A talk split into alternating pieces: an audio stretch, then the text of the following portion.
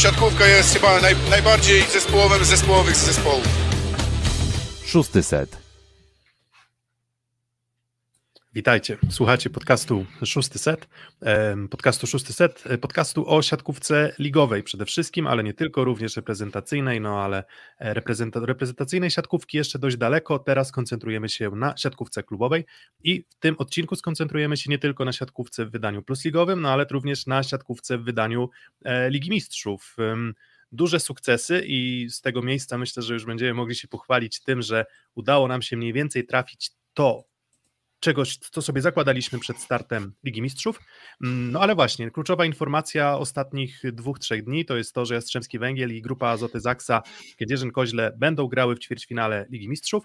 No a o tym, jak do tego doszło, wiemy i jacy mogą być ci potencjalni rywale e, i nie tylko, bo też oczywiście będą inne tematy, o których będziemy chcieli porozmawiać z Wami.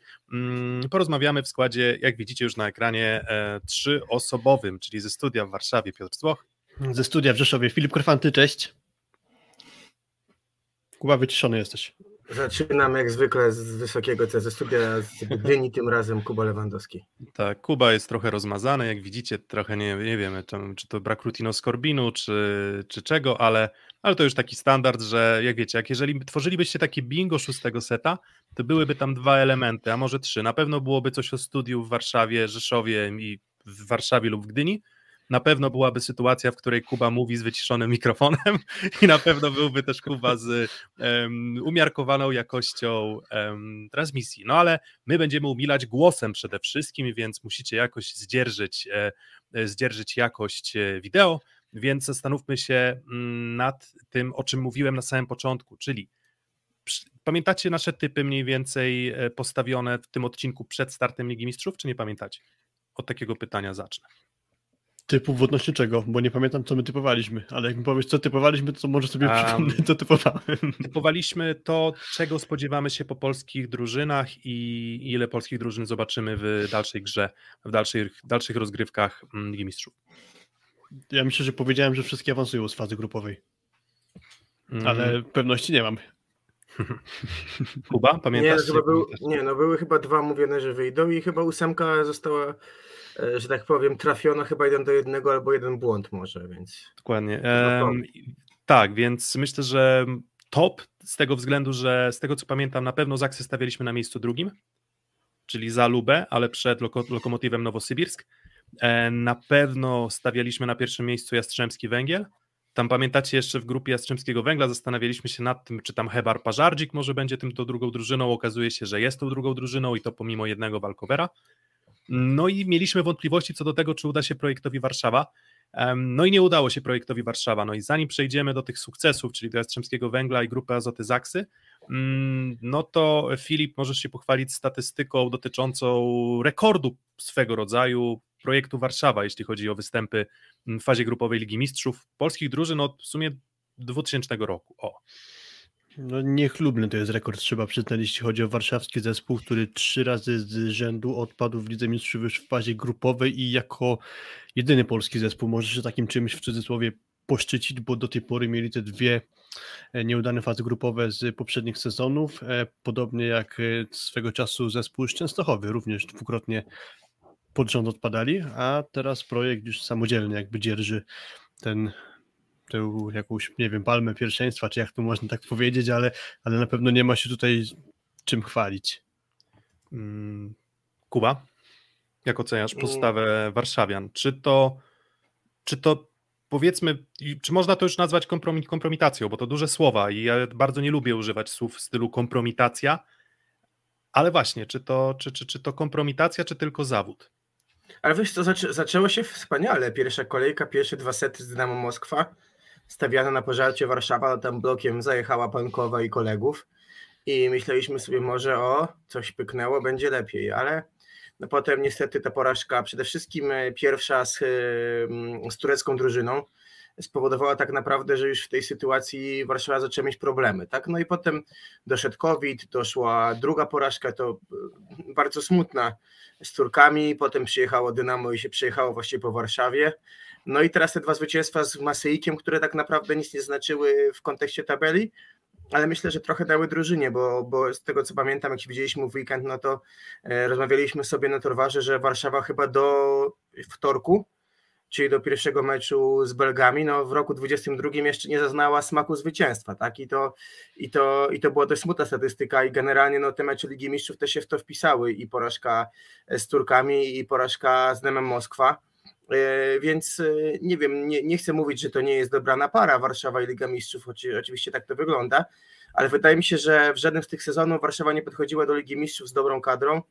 E, wydaje mi się, nie podchodziła to z odpowiednim estymą, no bo pamiętamy rok temu, tak, ten mecz, nie pamiętam, to był z Kemerowem, tak, przecież Kemerowo, tiebreak i tak naprawdę brak świadomości no, ilości zdobytych punktów, tam na siłę trzymany kwolek kontuzjowany, no to wszystko gdzieś nie grało po sobie, a przecież mówmy się tak, e, Liga Mistrzów, ćwierćfinał, duże wydarzenie, pewnie w Warszawie du, duża frekwencja na Torwarze, no to też by było dla klubu e, pewien, e, pewien i, i kop finansowy, ale też no prestiżowy, tak, bo, bo Liga Ligą, ale no te rozgrywki europejskie tak naprawdę na poważnie zaczynają się teraz. Ćwierćfinały to jest granie poważne, bo jak powiemy sobie o ośmiu drużynach, które będą grały, no to tam nie ma nikogo przypadkowego, bo mimo Berlin jest, ale Berlin nie jest przypadkową drużyną tak naprawdę, tak? I mamy piękne granie i no, istotą tego grania jest to, jak są nasze drużyny, minimum dwie, a najlepiej by były trzy. Mm, to Dość też... powiedzieć... mieliśmy jedną, tak? Oczywiście piękną, ale mieliśmy tylko jedną. Mm, w, zeszłym, w zeszłym sezonie? Czy... Czy dwie mieliśmy w ćwierćfinale? Skra no, wyszła? W ćwierćfinale PGS Skra był Tak, pamiętam, pamiętam tego Babola zrobiliśmy. Z Zenitem, przepraszam, o Jezu. Tak, tak, tak, tak, tak właśnie z Zenitem, tak. Zenitem Kazań. Filip, coś zaczynałeś mówić. Tak, jeszcze odnośnie projektu Warszawa, to dość powiedzieć, że oni mają serię sześciu przegranych spotkań. Gdyby nie to, co e, spotkało już nie mają, no. z Gryniardem, tak, gdyby no właśnie, nie te dwa spotkania wygrane z Gryniardem e, Masej, gdyby chcieć poszukać takiej serii, to jest sześciu porażek, takiej serii mam na myśli. Początek 2015 roku, czyli to są czasy jeszcze AZS-u Policjniki Warszawskie, czyli jeszcze nawet Uniko wtedy nie było. E, więc to naprawdę jest ciężka seria. No i jak popatrzymy, jaki teraz kalendarz czeka, jak gęsto upakowany spotkaniami, biorąc pod uwagę to, że raczej później niż szybciej wróci Bartek Kwolek, problemy Piotra Nowakowskiego, w połączeniu z tym, o czym powiedział trochę Kuba, czyli niezbyt szeroką kadrą, nagranie jednocześnie w Lidze Mistrzów plus Lidze jeszcze dojdą mecze, przynajmniej jeden Puchar Polski, no to chyba ciężkie mm, czasy czekają warszawską ekipę. Właśnie to jest ta podstawowa kwestia, o której ty wspominałeś, czyli właśnie mm, szerokości składu tej szerokości składu mm, w Warszawie ewidentnie zabrakło w tym sezonie. Zabrakło też oczywiście ze względów finansowych. Tak? Skład był, nie chcę mówić, że klecony na kolanie, ale bardzo duża niepewność była, jeżeli chodzi o mm, właśnie skład, który uda się zbudować na, na ten sezon 21-22. Mm, I tak jak mówię, ja, ja bym tego mimo wszystko jakąś taką kompromitacją, zawodem na pewno, kompromitacją nie, no bo trudno jest, jakby kompromitacja byłaby wtedy, gdyby Warszawa bez żadnych problemów covidowych, nie wiem, zdobyła, nie wiem, 1, 2, 3, 5 punktów w grupie. Mm, jakby ciężko jest mi traktować to drugie spotkanie z Turkami jako miarodajne, biorąc pod uwagę właśnie gdzieś problemy zdrowotne w drużynie Warszawy, więc e, no ale cóż, no ale w zasadzie zero walki z Dynamem Moskwa u siebie, zero punktów z tym Ziratem Ankara, niezależnie od okoliczności, no jest to wynik dość wstydliwy, no ale Kompromitacja to jest moim zdaniem słowo za duże, natomiast zgodzę się z tym, że na pewno inną drużynę bym z chęcią zobaczył w przyszłym sezonie e, Ligi Mistrzów, tak? Po prostu uważam, że warto byłoby dać szansę, ale właśnie na końcu można mówić o Warszawie, można zachwycać się, czy w zasadzie bardziej nie zachwycać, a czuć się bardzo rozczarowanym ich wynikami, zachwycać w cudzysłowie, ale oni wygrali sportowo w lidze, więc nie mówmy o tym, że wiecie, że to jest um, sytuacja, w której oni nie zasłużyli na występy wicemistrzów, czy tam powinno im się te występy, jak to niektórzy podnoszą, nie wiem, e, czy prawo do gry wicemistrzów zabierać, bo oni sobie to wyszarpali, grali takim składem, jaki, jaki mieli do dyspozycji, znowu nie wyszło i, i mówię, i mam nadzieję, że playoffy pokażą, że w tym sezonie to już inna drużyna dostanie szansę e, gry w Ligi Mistrzów, w sezonie już wtedy 22-23. No ale o Warszawie na razie tyle. Dwie wygrane w tych, nad, tych nadganianych meczach z Masejk, które chyba bardziej już pełniły funkcję takich, takich spotkań treningowych. Mm, natomiast Jastrzębski Węgiel, zanim jeszcze Zaksa, no to Jastrzębski Węgiel.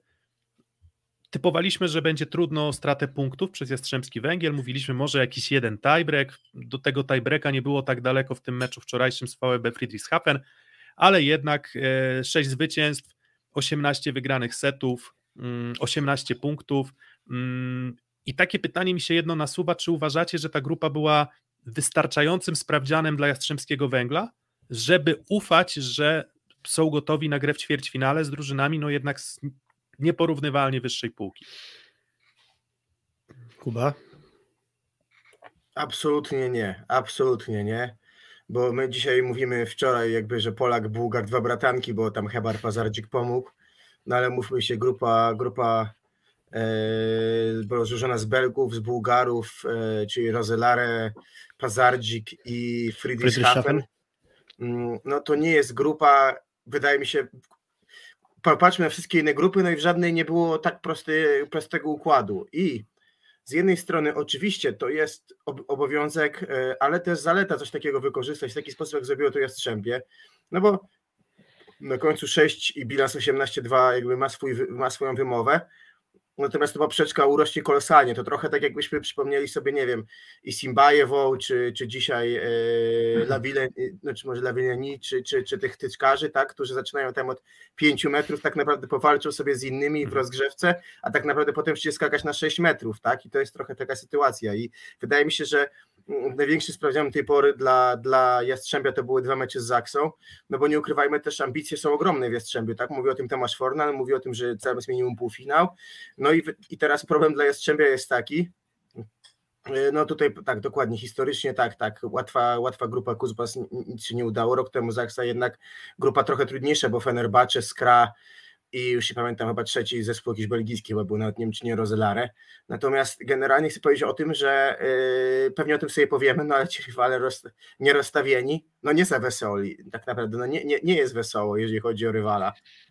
Yy, paradoksalnie, tak? Nie wiem, czy Zaksa nie może łatwiejszego rywala trochę wylosować, tak? Niż, niż taki przysłuży się, czy będzie przysługiwał Jastrzębiu.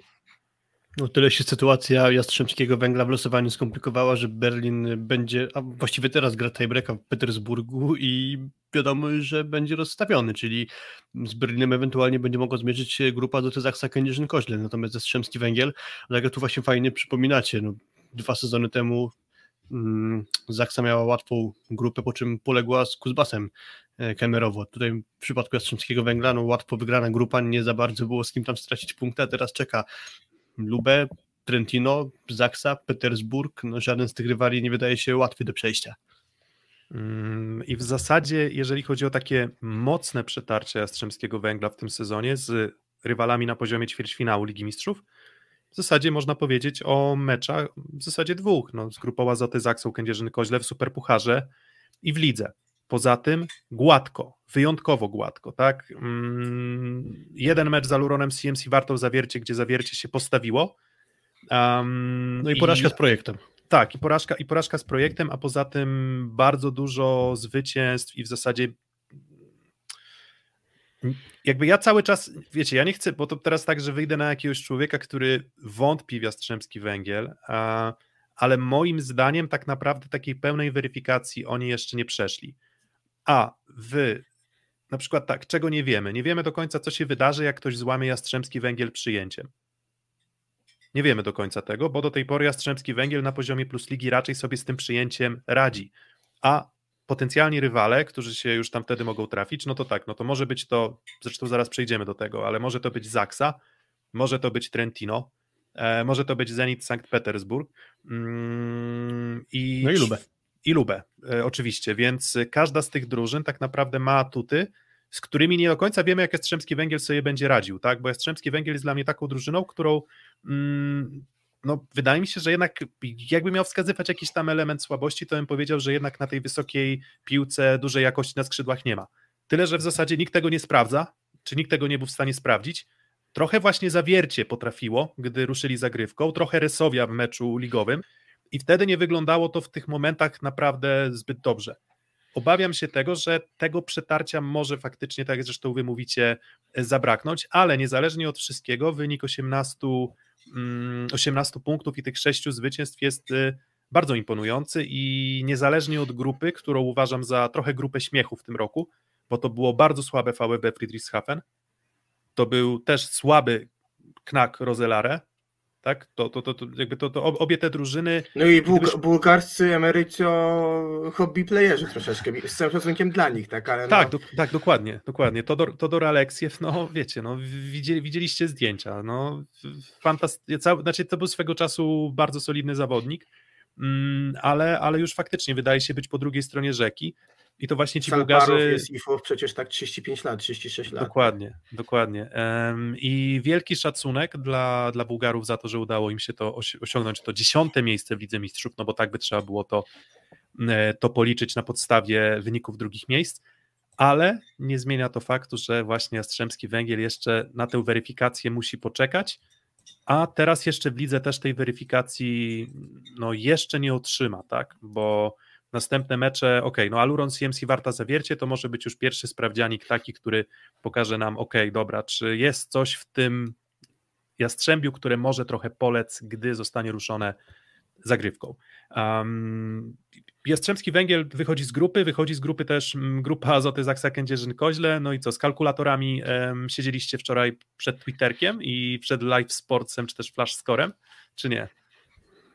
Ja właściwie nie sądziłem, że Zaksa wygra z Lubę, bo bardzo niepokojący był dla mnie obraz tego spotkania Zaksy w Nowosybirsku, czyli myślałem, że wracająca do grania Zaksa to będzie jakaś dłuższa sprawa dołka formy, a się okazało, że jednak nadspodziewanie dobrze dla mnie Kędzierzynianie wypadli i ograli dobre, grają, dobrze grające Lubę i to na pewno na plus, bo myślałem, że jakiś tam marazm lekki może Zaksę dopaść, a tak nie było, mm, więc nawet y, gdyby okazało się, że Zaksa to przegra, to byłem przekonany, że Dynamo Moskwa wygra z Ziratem, czyli Zirat e, Zachsie nie zagrozi.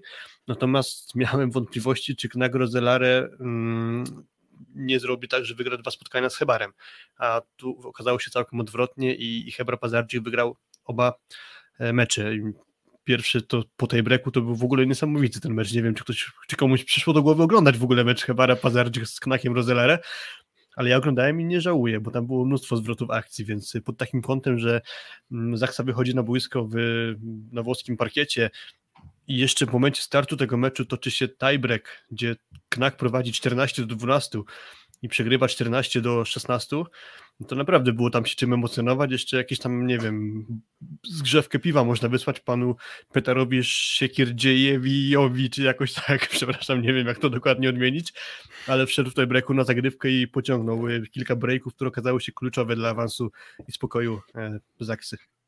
Jest takie przysłowie, never underestimate the heart of the champion, tak? I trochę, trochę tak zagrała Zaksa, no mówmy się, yy, drużyna, która, no mówmy się, gdyby nie wyszła z grupy, to byłby skandal, mówmy się, tak? Tak naprawdę, yy, po pierwsze, jeżeli chodzi o rywali w grupie, okej, okay, daje drugie miejsce w Plus Lidze i pewnie dlatego tak zostali wylosowani, nawet na pewno, tak? Ale yy, masz grupę, o której mówiliśmy przed chwilą, a masz grupę yy, Nowosyb, okej, okay, Maribor, no Słoweńcy yy, przy, przy, przyjeżdżni Słoweńcy, którzy są młodzi i się uczą, do tego Nowosybirsk, Lubę i Zaksa, no to, no to jest grupa była śmierci. Jak mieliśmy grupę śmiechu, to mieliśmy też i grupę śmierci, tak? I wyjście z tej grupy tak naprawdę z 13 punktami, jeżeli dobrze liczę, mm, no to, no to jest, jest ogromny wyczyn, tak? I yy, czy tam 12, nie wiem, do, do 12 tak samo 12, tak, tak, tak, ale no generalnie wydaje mi się, że też zawodnicy mieli takie przekonanie, bo jednak ten mecz Nowosybirsku no, nie ułożył się po ich myśli, ale też umówmy się, to, co grał Nowosibirsk w polu zagrywki, kosmos tak naprawdę.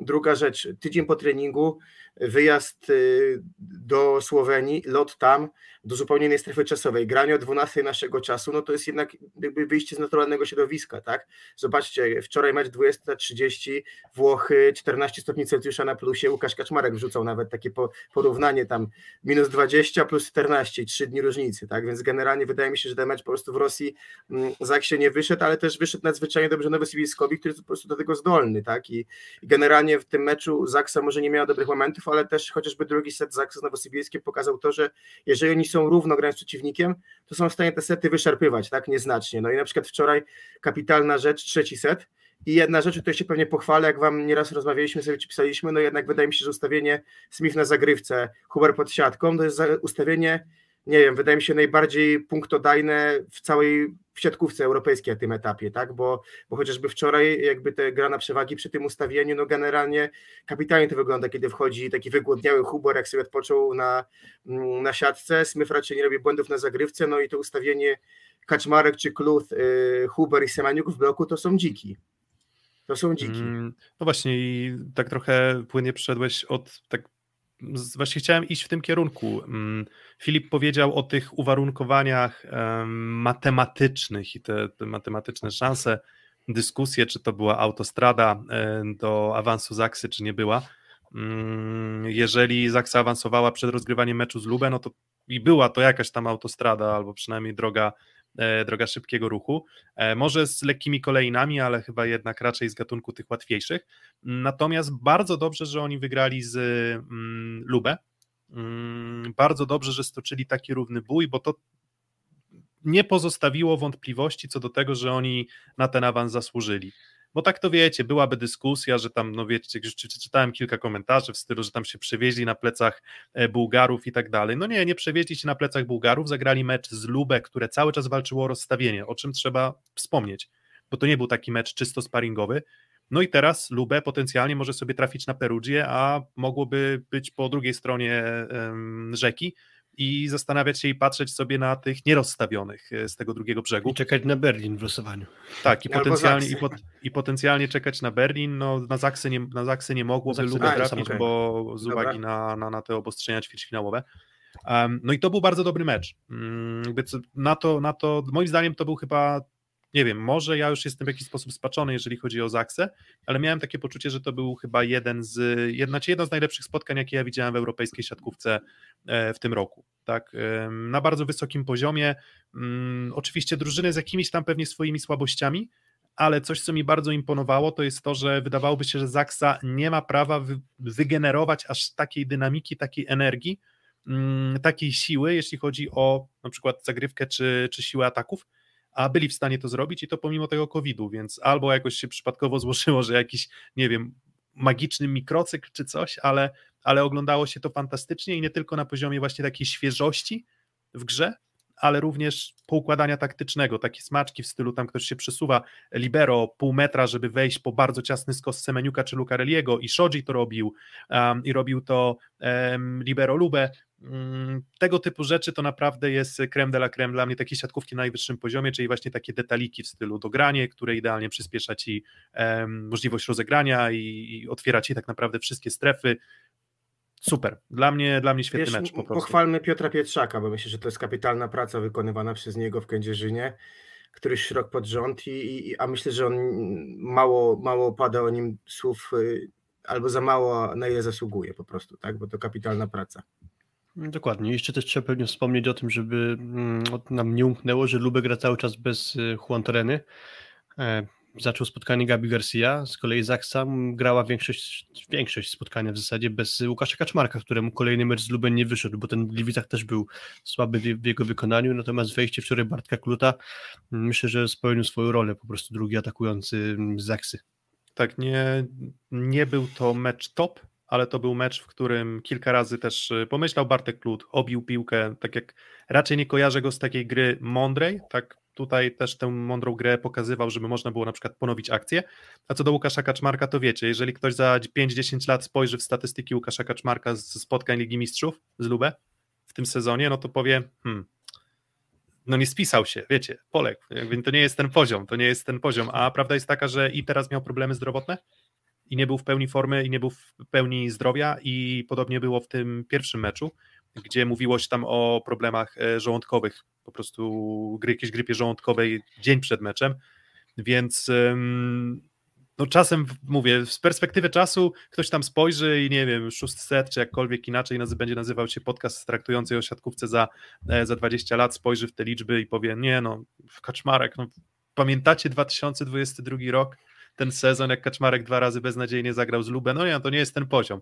No ale, ale jednak, e, jednak warto pamiętać też o tych kwestiach zdrowotnych. Mm, dokładnie. I to jeszcze taka uwaga.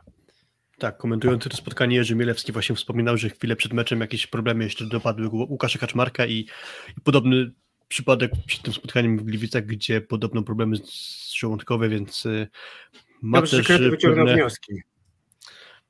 No tak, no wtedy w Gliwicach nie wszedł Bartek Klut i skończyło się to, mogło się skończyć lepiej, bo też, też tiebreak, chociaż w zasadzie z przebiegu tego spotkania to sądziłem, że Zach Sara się punktu nawet nie ugra, No a tym razem no, Bartek Lut 50% skuteczności w ataku, jak na takiego e, rywala, to myślę, że trzeba pozytywnie mm, ocenić występ Bartka i ruchy dziennego kretu.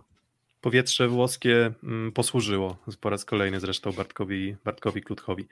Um, natomiast z tych postaci, które się wyróżniały, no to um, takie pytanie jeszcze pod dyskusję, to też do czatu i zaraz możemy ankietę dać, czy, czy lepiej w Lidze Mistrzów na poziomie powiedzmy fazy grupowej, bo jeszcze te najważniejsze mecze przed nami, czy według Was lepiej grał Norbert Huber czy Kuba Kochanowski w zeszłym roku?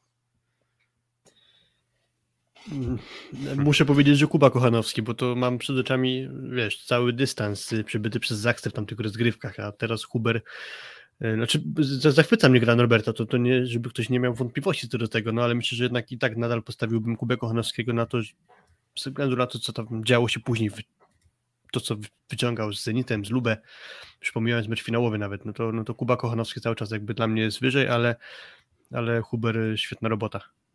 No myślę, że Kochanowski, Simon, Huber, Simon to wyszło na remis tak naprawdę, bo oboje sobie poblokowali Simona. Simona, który imponuje, który, który jest kotem po prostu. To co, to, co gra oba mecze z Zaksą powyżej 20 punktów środkowego, bloki, skuteczność po 70-80%.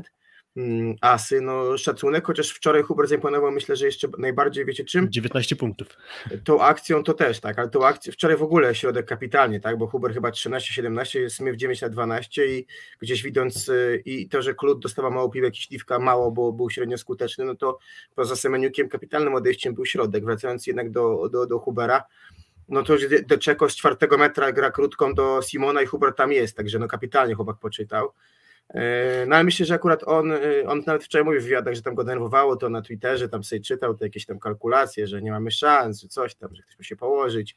Myślę, że myślę, że Zaksa jest na tyle pewna siebie, bo poza tym, że masz zawodników pewnych ubiegłorocznych, to doszedł Norbert bardzo pewny siebie. Szodzi, który wydaje mi się taki pozytyw guy, no i Marcin Janusz, który no, odnalazł się w tym, w tym, kwarte, w tym w tym zespole kapitalnie, zresztą Gianni Kretu chwalący go jako nasz pianistę i naszą głowę, no to też pokazuje tak naprawdę, no jak dojrzał, dojrzał, do, dojrzewają szybko zawodnicy w Zaksie po prostu, no powietrze kędzierzyńskie po prostu służy, no. Tak, wiesz tak, co, nie... i, i, służy, i służy też y, włodarzom klubu, którzy po prostu dobierają umiejętne zastępstwa, tak, i, i, i bardzo duża zasługa też właśnie nie tylko samych zawodników, którzy dojrzewają, ale też i mówiliśmy, Huber jest najlepszym możliwym następstwem za Kochanowskiego w Zaksie. No i proszę, no i, i gra na poziomie fantastycznym i samo to, że zastanawiamy się, czy to jest poziom lepszy czy gorszy, na pewno porównywalny, a jeżeli porównywalny, to znaczy, że też fantastyczny.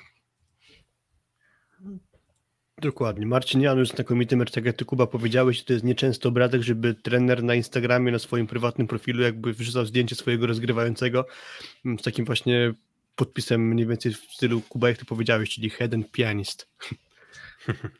Tak, dokładnie. I właśnie mm, jeszcze Kamil Semeniuk, no to Semeniuku za chwilę jeszcze e, parę zdań, natomiast jak już wywołałeś e, Marcina Janusza do tablicy, e, to też były trochę wątpliwości co do tego właśnie, jak Marcin Janusz radzi sobie w tych meczach dużych, w tych meczach bardzo istotnych i pożywkę do tych dyskusji też dał ten pierwszy mecz z Lubek, który był nieudany, jeżeli chodzi o Janusza. Wyciągnął wnioski, zagrał fantastycznie, widział, że trochę nie domaga mu mm, najpierw Kaczmarek, potem nie miał aż takiego pewnie odejścia w postaci Bartłomieja Klutka, um, widział też, że nie był to dobry mecz Olka Śliwki, więc punkcik dla niego za to, że był w stanie znaleźć rozwiązania, które przykryją pewne braki w drużynie. To nie był mecz, który miał pełen komfort, a ja zawsze sobie cenię rozgrywających, którzy bez tego pełnego komfortu coś potrafią zrobić. No i Marcin Janusz wczoraj zrobił i to, i to jak zrobił. No i dochodzimy też do Semeniuka chyba w końcu, czyli chyba najjaśniejszej postaci obok e, środkowych i Marcina Janusza właśnie. nie zawiódł Kamil w pierwszym spotkaniu z Lubę i wczoraj również znakomicie się zaprezentował. No i to chyba właśnie dał trochę komfortu Marcinowi Januszowi, bo w razie czego było gdzie tę piłkę wystawić, raczej bez większych nerwów, tak można chyba powiedzieć. Ja wrzucę wolej tam chyba jego statystyki, tak, w fazie grupowej, no, drugi atakujący, chyba pierwszy zagrywający, więc no MVP na pewno fazy grupowej, nie ma wątpliwości, tak, no, mm, rozwój kapitalny i tak naprawdę gdzieś to się zatrzyma, no, oby jak najpóźniej i tyle. No i, i, i, gramy dalej. I tak naprawdę może myślę, że jego grze moglibyśmy się tutaj tylko pytać o samych superlatywach, o tych skosach i tak dalej, ale myślę, że jak jesteśmy przy tym etapie, możemy pozastanowić się nad tym, czy tak naprawdę dla, dla Zaksy losowanie może nie być łatwiejsze niż dla Jastrzębia. No, no właśnie, no to. Chyba, chyba, że, chyba, że Perudzie, no bo to pewnie będzie no, dramat. Tak, tak. Um, no dobra, no to chyba trzeba płynnie przejść do, mm, do już rozwiązań. Te rozwiązania toczyły się w zasadzie do ostatniej chwili przed rozpoczęciem live'a, ale w zasadzie w momencie, gdy już stwierdziliśmy, że już czas wejść na antenę, dowiedzieliśmy się, że Berlin w tym dwumeczu, w którym chyba jednak był skazany na pożarcie w tym wyjazdowym, wyjazdowym dwumeczu z Zenitem Sankt Petersburg, um, ugrał punktów Wczoraj dwa i dzisiaj dwa. Wczoraj tak, więc ugrał punktów cztery i wydaje się, że zasłużenie i wygrał grupę, ale i też tym punktem zdobytym dzisiaj, czy w zasadzie dwoma punktami, przypieczętował rozstawienie w ćwierćfinale e, Ligi Mistrzów. No i innymi drużynami rozstawionymi będą mm, Jastrzębski Węgiel, bo trudno nie być rozstawionym, jak się grywa wszystko od deski do deski, Perugia, dokładnie to samo, czyli 18 punktów w sześciu meczach e, i Dynamo... Tak, bez straty seta i Dynamo Moskwa, które z 17 punktami, jednym punktem straconym u siebie w meczu z e, projektem Warszawa, a w zasadzie dwoma setami straconymi na otwarcie w ogóle Ligi Mistrzów w, e, tym sezonie. E, też Dynamo Moskwa będzie rozstawione, czyli mamy Perugię, mamy Jastrzębski Węgiel, mamy Dynamo Moskwę i mamy Berlin, mm, czyli cztery drużyny rozstawione, a po stronie nierozstawionych też można powiedzieć mocarze. Mocarze, ale pytanie właśnie, która grupa jest tutaj silniejsza, bo mamy Trentino, e, mamy mm, Zenit Sankt Petersburg, mamy Lubę i mamy Zaksę. I z tym atutem rozstawienia to w zasadzie w tym momencie byłoby tak, że wszyscy chyba sobie trochę ostrzyli zęby na Berlin i byłoby tak, że jakby Berlin nie wygrał dzisiaj z tym z Sankt Petersburgiem, nie zdobyła tego jednego punkciku, e, to spadły do grupy nierozstawionych i wszyscy rozstawieni by tak, wiecie, jak w tym memie, nie wiem czy kojarzycie, nie będę go przywoływał, jak się tak, jak się tak patrzą, no ale jak ktoś, jak ktoś wie o co chodzi, to wie o co chodzi, um, to, to wszyscy by się patrzyli na ten Berlin jak na takiego kandydata idealnego, e, a teraz jest tak, że z kolei wszyscy nierozstawieni też mogą patrzeć na Berlin jako na tego kandydata idealnego, no ale wiemy, że na pewno Zenit Sankt, Petersburg z e, Berlinem nie zagra, bo byli w tej samej e, grupie. Kogo w takim razie typujemy na rywala Jastrzębskiego Węgla, czyli kto byłby najłatwiejszym teoretycznie rywalem, bo wybór moim zdaniem nie jest aż taki prosty, jak zabrakło w tej grupie nierozstawionych Berlina. Wydaje się, że chyba Zenit, prawda? Zenit St. Petersburg, który no nie imponuje w tym sezonie formą i to z najlepszymi w Rosji, no i te mecze z Berlinem. Wydaje się, że jest kolosalny problem na drugim skrzydle, tak? Bo mamy, mamy Kliukę, który no jakby trzyma, trzyma poziom, bardzo solidny zawodnik, zresztą osobiście bardzo go lubię, no ale po odejściu Wołkowa do po odejściu Wołkowa tak naprawdę nam się, nam się rodzi takie, taka kwestia, że jest drugie skrzydło Woronkow, czyli rezerwowy skazany z poprzedniego sezonu, który tam trochę napsuł krwi, prawda, Zaksie w rewanżu. No i Tine Urnaut i mam wrażenie, że w Jastrzębiu to się mogą cieszyć, że tak wyszło, tak, że, że nie ma Tine, a jest, a jest Trevor, bo wydaje mi się, że jednak trafił ktoś bardziej klasowy, bo mm, Urnaut, y, wydaje mi się, że już ten PESEL niestety powoduje, że gość jest na, na troszeczkę na fali, fali zjazdowej.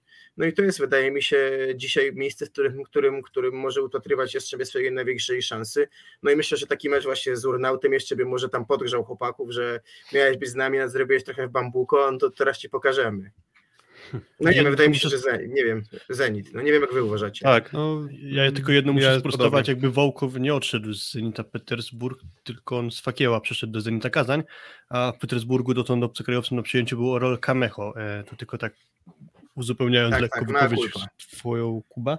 E, oprócz tego właśnie, że trochę kadrowe problemy, no to bierze się to z tego, mm, z kontuzji po prostu, czyli Wiktor Poletajew od lat bardzo utalentowany zawodnik. Y, wydawałoby się, że już lada chwila wskoczy do ścisłej światowej czołówki, no ale jednak kontuzje go wstrzymują i to samo dzieje się z nim w tym sezonie, gdzie też już sporo spotkań opuścił. E, te ostatnie mecze z Berlinem to właśnie ławka rezerwowych, y, gra Podrebinkin, który jest na pewno innej klasy zawodnikiem, czyli spółki niżej niż y, Wiktor Poletajew. E, do tego chociażby ten kuriozalny wręcz mecz Zenitu Petersburg, który jest trochę symbolem ich problemów, czyli z Wojwodiną Nowy Sad, przegrany we własnej hali, gdzie na przyjęciu grał Żenek Rebennikow, a Tine Urnaut grał na libero, bo nie mógł atakować akurat wtedy. E, nie mogła grać też reszta mm, z przyjmujących drużyny Samuel WO. No i Wojwodina tam to spotkanie wygrała. Teraz te wyniki naprzeciwko Berlina też niezbyt korzystnie świadczą o tej drużynie, no i do tego weźmiemy sytuację z Ligi Rosyjskiej, gdzie owszem, oni są na czwartym miejscu w tabeli, no ale mają już cztery porażki i to porażki z tymi najmocniejszymi e, w lidze chyba, i chyba jeszcze z Dynamo Obud Leningradzki, czyli tak. widać, że jest Lenin, to Leningradzki ekipa... ob, Oblast. Oblast. Tak, Obud A, Leningradzki, tak. mówiąc bardziej po naszemu. No i to właśnie świadczy, że to jest zespół jak najbardziej do ukończenia. Ciągłe problemy kadrowe, plus jeszcze te wyniki, czyli dosyć częste, względnie częste, jak na takich, takich mocarzy porażki. Mm, zamykamy ankietę, mm, bo zaraz zadamy pytanie o to, kto byłby najlepszym mm, rywalem dla Jastrzębskiego Węgla e, i zaraz będziecie mieli okazję odpowiedzieć, no to tam te cztery opcje się pojawią. Natomiast jeśli chodzi jeszcze o Kochanowskiego i Hubera, no to 51% Kochanowski, 49% Huber, czyli chyba możemy uznać, że to są zawodnicy grający na bardzo podobnym, wysokim poziomie w tym sezonie Ligi Mistrzów. E, natomiast no, Huber jeszcze musi udowodnić, że na poziomie ćwierćfinałów, gdzie już jest trochę takie, wiecie, nagła śmierć, tak, no ja tam jak już nie podoba zdołasz, to, e, to, to, to po prostu odpadasz i tutaj już nie ma za bardzo przestrzeni do, e, do porażki, więc zaraz odpalimy ankietę dotyczącą Jastrzębskiego Węgla, a ja tak właśnie kontynuując, to tak, e, Dynamo Moskwa ograło Zenit Sankt Petersburg 3 do 1, mówimy o tej czołówce, tak? Lokomotiv wygrał u siebie 3 do 0 i też zwracam uwagę na to, że po prostu Lokomotiv u siebie jest też bardzo mocny, tak? Więc to zwycięstwo Zaksy pierwsze też było znaczące, bo to jest bardzo trudny teren. Um, no i trzeci mecz, no to u siebie Zenit, Zenit Sankt Petersburg przegrał też 1 do 3 z e, Zenitem Kazań, czyli w zasadzie 0 na 9 w tych starciach z drużynami ze ścisłego topu. I to wszystko każe mi myśleć i te problemy, o których ty mówiłeś, czyli też trochę rzucanie tam Kliuka chyba grał na pozycji atakującego chwilę, tak? Więc tak. Rzucanie, rzucanie po pozycjach, problemy zdrowotne powodują, że że, że dla mnie to byłby wymarzony kandydat właśnie, więc tutaj pełna zgoda z wami. Mm. Natomiast uważam też, że, że Jastrzębski Węgiel na pewno na straconej pozycji, a może nawet delikatnym faworytem byłby dla mnie, jeżeli chodzi o starcia z Trentino, e, bo, bo, bo to też y, z Lubę nie wiem, tutaj bym powiedział, że już może raczej nie, z Zaksą, jak, pokazał, jak pokazała Liga, jak pokazał Superpuchar, to też mogło być 50-50, ale wydaje mi się, że z Zenitem i Trentino też mogli, znaczy, że z Zenitem są faworytem, a z Trentino też myślę, myślę, że są faworytem. Nie jestem tego aż tak pewny, ale, hmm. ale, ale ciekaw jestem też waszego zdania. Ciekawa koncepcja Lorenzettiego z grania trójką przyjmujących Trentino. Na pewno Matej Kazicki, Lawija i trzeci Alessandro Micheletto to jest już zgoła inna kompozycja niż to, co było w zeszłym sezonie, czyli na przyjęciu obok Micheletto był Lucarelli nominalny atakujący w postaci Nimira, no ale oni tak całkiem dobre rezultaty w tym sezonie notują, e, chociażby byli w stanie w Superpucharze ograć e, Perudzie zdaje się, tak, wygrali z Perudzią w Superpucharze, chociaż w Mistrzów e, dwukrotnie z ekipą Leona przegrali bez ugrania choćby seta, no to kilka takich włoskich mocarnych ekip Trentino już ograło, więc mimo, że teoretycznie na papierze granie trójką przyjmujących mogłoby się wydawać wątpliwej jakości pomysłem, no to jak masz Giulio Pinaliego jako nominalnego atakującego, no to chyba rzeczywiście w przypadku Lorenzettiego, no ten jego pomysł sprawdził się najlepiej jak można, bo po prostu mimo, że na papierze uważam, że to jest słabsza ekipa niż sezon temu, to wyniki notują powiedzmy, że sensowne. I też jeszcze trzeba powiedzieć o dużej stracie w postaci Simone Gianellego, na którego połasił się Gino Sirci, zastąpił go Riccardo Sbertoli, na pewno jeden z czołowych włoskich y, rozgrywających, ale na pewno to nie jest jeden do jednego zastępstwo dla Gianellego. No ja, ja bym tak nie... Bo... Znaczy, przepraszam, Mhm. Tak, Trentino, Trentino jest chyba słabszą drużyną niż w zeszłym sezonie, po prostu. Tak, tak, tak Na mi pewno się, jest, tylko ja bym ich nie. Tak mi się wiesz, wydaje. Wydaje mi się, że trochę się ich nie docenia, bo mam wrażenie, że, że, że gro spotkań z czołówką jednak grają bardzo wyrównane i to jest zespół, który przeciwko mam wrażenie nie będzie się łatwo grało po prostu, bo mm, to jest trochę kwestia tego, jak układa sobie mecz z Bertoli, ale to jest drużyna mocno nieszablonowa przez system gry, w którym grają i wydaje mi się, że to może być pewne wyzwanie w przypadku wylosowania ich, natomiast tu mi się wydaje, że szanse byłyby 50-50. Mm, właśnie, no bo tak, e, jak jeszcze patrzymy na charakterystykę Trentino w tym sezonie, to jest tak, jednak trochę, wrażliwy, trochę wrażliwość w przyjęciu, bo to zestawienie mm, paradoksalnie chyba lepiej sobie radzi w ofensywie niż właśnie z tyłu, tak? Jeżeli mówimy o tym zestawieniu z trzema przyjmującymi, to też jest, wiecie, pytanie pod dyskusję, jak to wygląda, gdzie tam są ustawienia, gdzie jeden z tych trzech przyjmujących nie przyjmuje, jak to wpływa też na stabilizację, pracę właśnie nad pewnymi ustawieniami, bo tam jest ciągłe rozchwianie, tak? Z, z różnymi ludźmi po prostu stoisz w, w różnych ustawieniach w zależności od tego, jak akurat się, e, się złoży. Mm, no i też, no i też można powiedzieć, że Micheletto chyba nie gra aż takiego magicznego sezonu, jak grał Mistrzostwa Europy. Kazijski pewnie gra lepiej niż się trochę spodziewałem, bo myślałem, że to już jednak będzie pewne emeryctwo, ale on cały czas jeszcze stabilnie utrzymuje poziom, ale cały ten tercet Micheletto, Lavia i Kazijski w tym sezonie mnie jakby nie przeraża.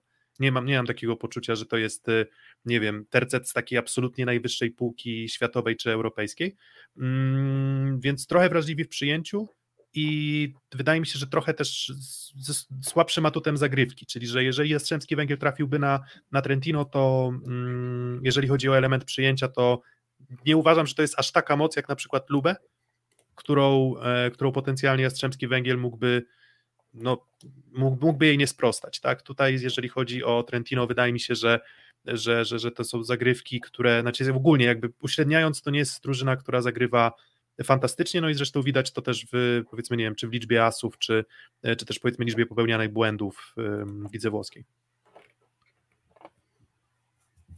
Wyciszony jesteś, Filip, teraz ty? Już się odciszam. Nie tylko chciałem dodać, że taką pełną charakterystykę zespołów to myślę, że przyjdzie czas, gdy poznamy już wyniki losowania i wtedy szerzej opowiemy tak, jak to było w zeszłym sezonie, czy to o Zenicie Kazan, czy o Kuczynę Lubę, czy Trentino. Jak już wszystko będzie jasne, będzie można na pewno więcej poopowiadać. Na razie nie ma to chyba większego sensu, tak mi się wydaje. Hmm. No dobra, no a, a dobra, ale to jeszcze szybkie. W takim razie? Dobra, to jeszcze pytanie o Lubę, w sensie tak szybkie, szybkie omówienie. Gdyby Jastrzębski Węgiel zmierzył się z Lubę, to kto jest faworytem? Lubę, Lubę dla mnie. Mm, no ja też, te, też, te, Lubę, też obawiam takiego... się bardzo o przyjęcie Jastrzębia wtedy. No, Ale są mis mismacze w złych miejscach dla Jastrzębia. Mhm. Mm, no ja też jestem podobnego zdania. Mm, jeżeli chodzi o atuty ZAKS Jastrzębskiego Węgla, to akurat znamy je najlepiej, więc y, właśnie przechodząc do Zaksy. Hmm, chyba bardzo nie chcielibyśmy, żeby ta para Jastrzębski Węgiel-Zaksa spotkała się już w ćwierćfinale.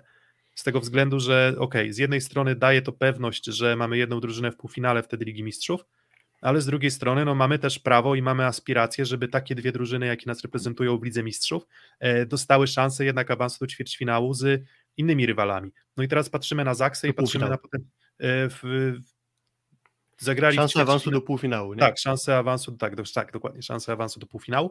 Um, I Zaksa, no tak jak wspominaliśmy, Dynamo Moskwa, Perugia, um, Jastrzębski Węgiel, no i Berlin. No i, i Berlin. No to wszyscy marzą o Berlinie.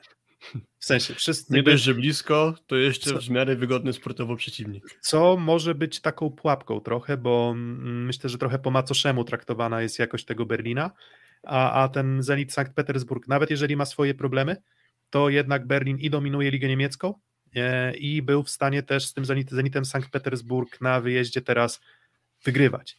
Więc e, to i też weźmy pod uwagę rewanż, który w przypadku drużyn rozstawionych odbywa się na boisku właśnie takiej tej drużyny. Czyli potencjalnie rewanż w Berlinie, Mm, a tam jest komu grać, tak? Jest Danani, jest ten taki trzon Danani, Grankin pewnie trochę w stylu Zatorski Toniutti zeszłego sezonu, e, jest e, Ben Patch i no to jest wydaje mi się taka tradycyjna drużyna niemiecka, czyli, czyli te nazwiska może nie są z tak absolutnie ścisłego topu, może Dananiego bym postawił jako ten ścisły top libero na świecie, ale jeżeli chodzi o całą resztę, to drużyna świetnie poskładana, świetnie posklejana, tylko że ja właśnie nie wiem, to jest trochę jak w przypadku Jastrzębskiego Węgla, ten Zenit też nie jest takim stuprocentowym mm, rywalem, takim bardzo mocnym rywalem, który odpowie mi, że no ten Berlin to jest top, bo, bo jeszcze cały czas takiego przekonania też nie mam. Gdyby ograli... No jest, też, tego... jest też, pozwolisz Filip, jest jasne, też jasne, Ruben jasne. Schott. tak, a właśnie, no i właśnie wiecie, na to, można na to spojrzeć w ten sposób, tak, że no było nie było zawodnik y, dziesiątej drużyny poprzedniego sezonu plus ligi. I Jeff Jendrick na środku chociażby za Sekoresowi, który nie błyszczał w plus lidze. Tak, no właśnie, więc, więc no te, te nazwiska nie przytłaczają raczej nieprawdopodobną jakością, ale dzisiaj oglądając mecz z Zenitem Sankt Petersburg, no to właśnie tę jakość drużynową widać. Coś, co zawsze było atutem tych, e, jeżeli mocna drużyna niemiecka bądź belgijska zazwyczaj miała właśnie atut fantastycznego zgrania i fantastycznej gry w obronie. I, i, i Niemcy to, to potrafią, więc to na pewno nie będzie E, wygodny rywal, natomiast no, nie można nie traktować Zaksy jako faworyta w takim starciu. No, no nie no, można, tak? Nie można, chociaż Berlin wygrał wszystkie spotkania w Bundesliga, to przytrafiła im się wpadka w postaci odpadnięcia z Pucharu Niemiec w ćwierćfinale VB, z VB Friedrichshafen. To był moim zdaniem niespodziewany dosyć wynik, bo VB Friedrichshafen jest po prostu dużo słabszą ekipą, e, nawet na papierze i nawet e, wtedy oni byli tyle co po covid więc Berlin jakby z pewnego punktu widzenia nie miał prawa tego przegrać, a jednak po tej breku nie dali rady awansować do półfinału Pucharu Niemiec. Do tego to, co tę ekipę prześladuje, to też trochę kontuzji i nietypowa sytuacja, bo tam teoretycznie w szóstce ze środkowych powinien grać Anton Breme, którego można kojarzyć chociażby z, z poprzednich sezonów w Berlinie i z reprezentacji Niemiec, natomiast jego mocno doskwiera, mu doskwiera zdrowie po prostu i teraz nie może grać. Mm, oprócz tego problemy z innymi środkowymi, do tego doszło, że karierę musiał wznowić pożegnany niedawno Georg Klein, który zdecydował się porzucić siatkówkę i zostać policjantem. No ale jako, że był w Berlinie w okolicy, no to jeszcze zdecydował się odwiesić buty siatkarskie z kołka i na e, ten sezon jeszcze Berlinowi pomaga, chociaż nie gra, bo tam gra Nehemiah Mote, no to, to też nie jest jakiś środkowy, który by robił wielkie wrażenie, jak dodamy do tego, że do pary z nim gra Jeff Gendry, który z ligi, no, jakby powiem, nie zdominował, nie zachwycił nas grając w Osekoresowi, no to wielkiego wrażenia ta formacja na środku nie robi, ale do tego dodamy chociażby właśnie Szota, który też no, wrażenia w Lidze jakiegoś kolosalnego nie robił. E, gra w parze albo z Samuelem Tują, to też już nie jest nazwisko, które by nas rzuciło na kolana, tego Timothy Carle, to akurat jest sensowny, przyjmujący, bardzo bym go chciał zobaczyć w Plus Lidze, jakby sobie poradził, no ale to też nie jest nazwisko jakieś ze ścisłego mm, topu. Ben Patch to też nie jest najwyższa półka, jeśli chodzi o atakujących, no Grankin ma swoje lata. Jedyny taki naprawdę topowy, moim zdaniem, zawodnik w tej drużynie w szóstce to jest Libero Santiago Donani, który moim zdaniem jest znakomity i i wiele bym dał, żeby go w Plus oglądać i to jest taka postać najbardziej dla mnie do wyróżnienia e, i właściwie tyle mogę powiedzieć chyba Dobra. o Berlinie. Najlepszy rywal dla Jastrzębskiego Węgla Zenit Sankt Petersburg. Jakbyście się zastanawiali, to 62%. Na drugim miejscu Trentino 22%. No chyba bez, bez Ale Zaksa trafi na Perudzie, tak mi się wydaje jednak.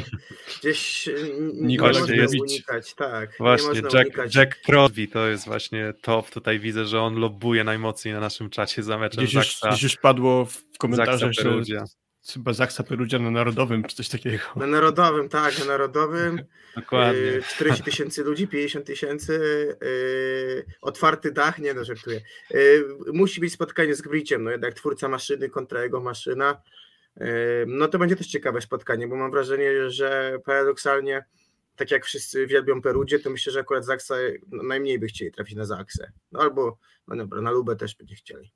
Myślę, że nikt z tej pary rozstawionych nie strawi się na Zaksę i na Lubę, a, a, a Berlin czy Dynamo Moskwa już prędzej przyjmą. Dobra, to zanim przejdziemy do Plus Ligi, bo jutro o godzinie 13 jest losowanie, mm, więc gdzieś tam na Twitterze już to ktoś tam się czaił na założenie takiego pokoju E, żeby przedyskutować te potencjalne szanse, a my na pewno w detalach będziemy starali się, zresztą w zeszłym roku też dało nam to mnóstwo frajdy, gdy przewidywaliśmy tak naprawdę do, no do śrubek rozebraliśmy atuty każdej z drużyn, więc myślę, że to się wydarzy też w tym roku, natomiast zanim jeszcze o tej Plus Lidze i zanim losowanie, no to jeszcze ostatnia myśl, e, Zaksa czy Dynamo Moskwa według Was fawory, faworytem? Bo trochę wróżenie z fusów, bo też myślę, że nie, nie, nie skłamiemy, jeżeli powiemy, że no nie oglądamy tyle Plus Ligi, znaczy nie oglądamy tyle Ligi Rosyjskiej, co Plus Ligi, to zdecydowanie więcej oglądamy Plus Ligi, więc trochę trudno złapać punkt odniesienia. Mm, Zaksa. Natomiast Myślę, że Zaksa, zwłaszcza, że Dynamo i tak jest trochę osłabione, bo na dłuższy czas wypadł Ilia Własow i nie sądzę, żeby on na ewentualny mhm. ćwierćfinał dał radę wrócić, zastępujący go czy to Białogorcew, czy nie wiem, czwarty środkowy chyba mm, ściągnięty Białorusin e, Sierki Busel, no to nie są nazwiska, które mogą być równoważne Ili Własowowi. E, do tego względem poprzedniego sezonu odejście sama Dero zastąpiony Denisem Bogdanem, który jest głównie rezerwowym, bo parą podstawową jest e, Semiszew z mm, Podleśnichem. Moim zdaniem lekko słabszy jest Dynamo Moskwa w tym sezonie. Mają momenty takiej totalnej zapaści, chociażby ten trzeci set meczu z Iratem Bankasja Ankara, gdzie już wydawało się, że e, Turcy tego seta dadzą radę wygrać, ale ostatecznie gdzieś tam udało się mm, w sumie to całe spotkanie Dynamu e, wygrać. W meczu z Zaksą, e, przepraszam, z projektem Warszawa też nie na całym dystansie grali jakoś zachwycająco. No jeżeli projekt Warszawa był w stanie stamtąd uwieść, wywieźć punkt, no to, no to tym bardziej myślę, że można na to liczyć, że zrobi to Zaksa. Też Dynamo widać po wynikach w Superlidze, że jest trochę jakby nie najmocniejsza siła w Rosji, bo Lokomotiv wypada trochę lepiej, a już w ogóle totalnie w tym sezonie odjechał Zenit Kazań. Tak, no z Dynamem mówię, ja tak, ja bym spoglądał na to tak, że w, u siebie faworytem Zaksa, no i pytanie, jak duży handicap udałoby się wypracować u siebie, żeby w tym potencjalnym rewanżu z Dynamem Moskwa u siebie no nie stracić nie stracić tej, e, tej przewagi. Więc oni mają, Dynamo ma takie momenty, jak mówisz Filip, że brutalny pokaz siły, w którym nic nie wejdzie, zablokują wszystkich, trochę z projektem Warszawa tak to wyglądało, tak, że, że w zasadzie gdy weszli na swoje obroty, jeśli chodzi o zagrywkę i blok, to nie było, jakby nie było już podejścia, nie było startu, mm, ale jednocześnie no, można liczyć też na to, że um, można ich złamać, tak myślę. I, i, a, a jakbym oceniał szansę, no to tak delikatnie na plusik dla Zaksy. No a z Perugią myślę, że Zaksa faworytem nie jest po prostu. Myślę, że Perugia jest najlepszą klubową drużyną Europy i nie, to nie oznacza to, że te mecze byłyby, wiecie, 0-3-0-3, byłyby laniem zupełnym, ale, ale myślę, że no, na dystansie no, tych sześciu setów, które trzeba wygrać, albo co najmniej pięciu, to, to myślę, że, że, że ciężko byłoby. No i tutaj jeszcze ważny temat Hubert podnosi na czacie, że pozytywne wyniki COVID-u po meczu z Zaksą. E, pozytywne wyniki COVID-u w Lubę po meczu z Zaksą. Mm. Czterech zawodników i dwóch członków sztabu. pytanie, tak. co to znaczy myślicie, dla Zaksa? Że, jeżeli... myślicie, że, myślicie, że będzie dalej tak bardzo przywiązywana waga do, do testów przy tym sytuacji z Omikronem, gdzie tak naprawdę powoli jest bardzo duże otwarcie wielu państw. Myślę, że Niemcy co, do czasu, kiedy pro, będzie procedury, grał będą mieli zupełnie ligi, luz. Wiesz co, procedury Ligi Mistrzów są jakie są i nie sądzę, aby się zmieniły teraz w trakcie. Jakby no, procedury są takie, że trzeba się testować i tyle. No, Lubę miał grać 20 lutego spotkanie włoskiej Serie A i ten mecz został przełożony, mimo że mają teoretycznie tylko dwa pozytywne przypadki, a nie zdziwię się zupełnie, jeżeli kolejna seria testów przyniesie kolejne pozytywne wyniki. Dokładnie. Więc pozytywne wyniki Lubę, jeśli chodzi o COVID, nie aż tak pozytywny wynik meczu z Zaksą. Mm, zobaczymy. Jutro, jutro, godzina, jutro godzina 13 mm, rozpoczynamy losowanie. I tutaj jeszcze dwa zdania. Nie znamy się na, siatku, na siatkówce kobiecej i nie chcemy o niej mówić, no ale warto też pochwalić, myślę, deweloper z Rzeszów. Tak, e, pierwszy w historii że... awans do mm, ćwierćfinału Ligi Mistrzów, e, ograny Lokomotiv Kaliningrad z Malwiną Smażek. Miałem okazję to spotkanie na żywo obejrzeć, więc mhm. mogę się pochwalić wielkim osiągnięciem rzeszowskiej to. drużyny, to. ale niestety o siatkówce kobiet niewiele więcej mam do powiedzenia. Dokładnie. Um, dobra, to ostatnie, ostatnia myśl. Liga Mistrzów, Berlin 80%, najlepszy rywal dla Zaksy. Na drugim miejscu Dynamo, na trzecim Perugia i na czwartym Jastrzębski Węgiel, więc raczej um, mało, 2% tylko z Was chciałoby zobaczyć mecz Zaksa Jastrzębski Węgiel w ćwierćfinale. Natomiast myślę, że byłyby to też fantastyczne mecze, jeśli chodzi o poziom sportowy, ale, ale zostawmy je może na półfinał, tak? Bo już na finał to może nie, ale na, w półfinale też może byłoby fajnie wtedy taką drabinkę poukładać. Dobra, to tyle o Lidze Mistrzów, tyle o naszych przewidywaniach i też wstępnych typach, jeśli chodzi o mm, rywali e, naszych drużyn w ćwierćfinale. Brawo dla, brawo dla Jastrzębskiego Węgla, brawo dla grupy Azoty Zaksy, a my przechodzimy do wydarzeń plusligowych. Szósty set. Mm, wydarzenia plusligowe. No i tak, trochę szarpane te ostatnie tygodnie, trochę spotkań poprzekładanych, problemy covidowe. Mm, tak jak miałem poczucie, że poziom ligi jeszcze, tak jakbym powiedział, 3-4 tygodnie temu, miałem wrażenie, że już faktycznie zwyżkuje i że wreszcie doczekaliśmy się bardzo jakościowego grania.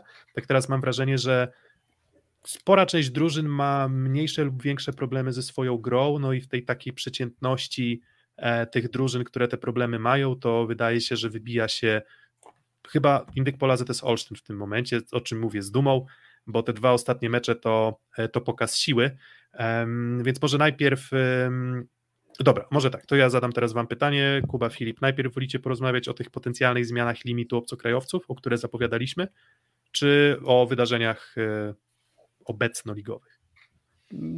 Skoro poruszyłeś ten temat obecno-ligowy, to porozmawiamy o tym teraz, a zobaczymy, jak tam będzie czasowo wyglądać i jak szeroko Dobra. rozwiniemy się na temat limitu obcokrajowców, bo czuję, że to może być długa dyskusja. Właśnie. Um, trochę wykorzystując problemy zdrowotne projektu Warszawa, um, Indyk Pola ZS Olsztyn i Resowia przeskoczyły już projekt w tabeli.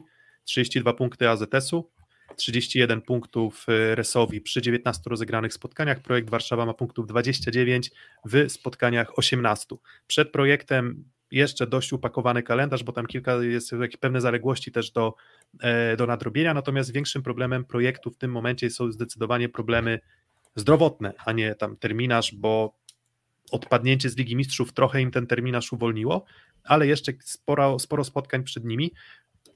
No i zadaję sobie pytanie, czy my już na etapie ośmiu, w niektórych przypadkach sześciu, w niektórych przypadkach siedmiu, w przypadku Zaksy dziesięciu spotkań do końca fazy zasadniczej, czy podejmujecie się już typowania tego, jak będzie wyglądać finalna, finałowa ósemka e, plus ligi?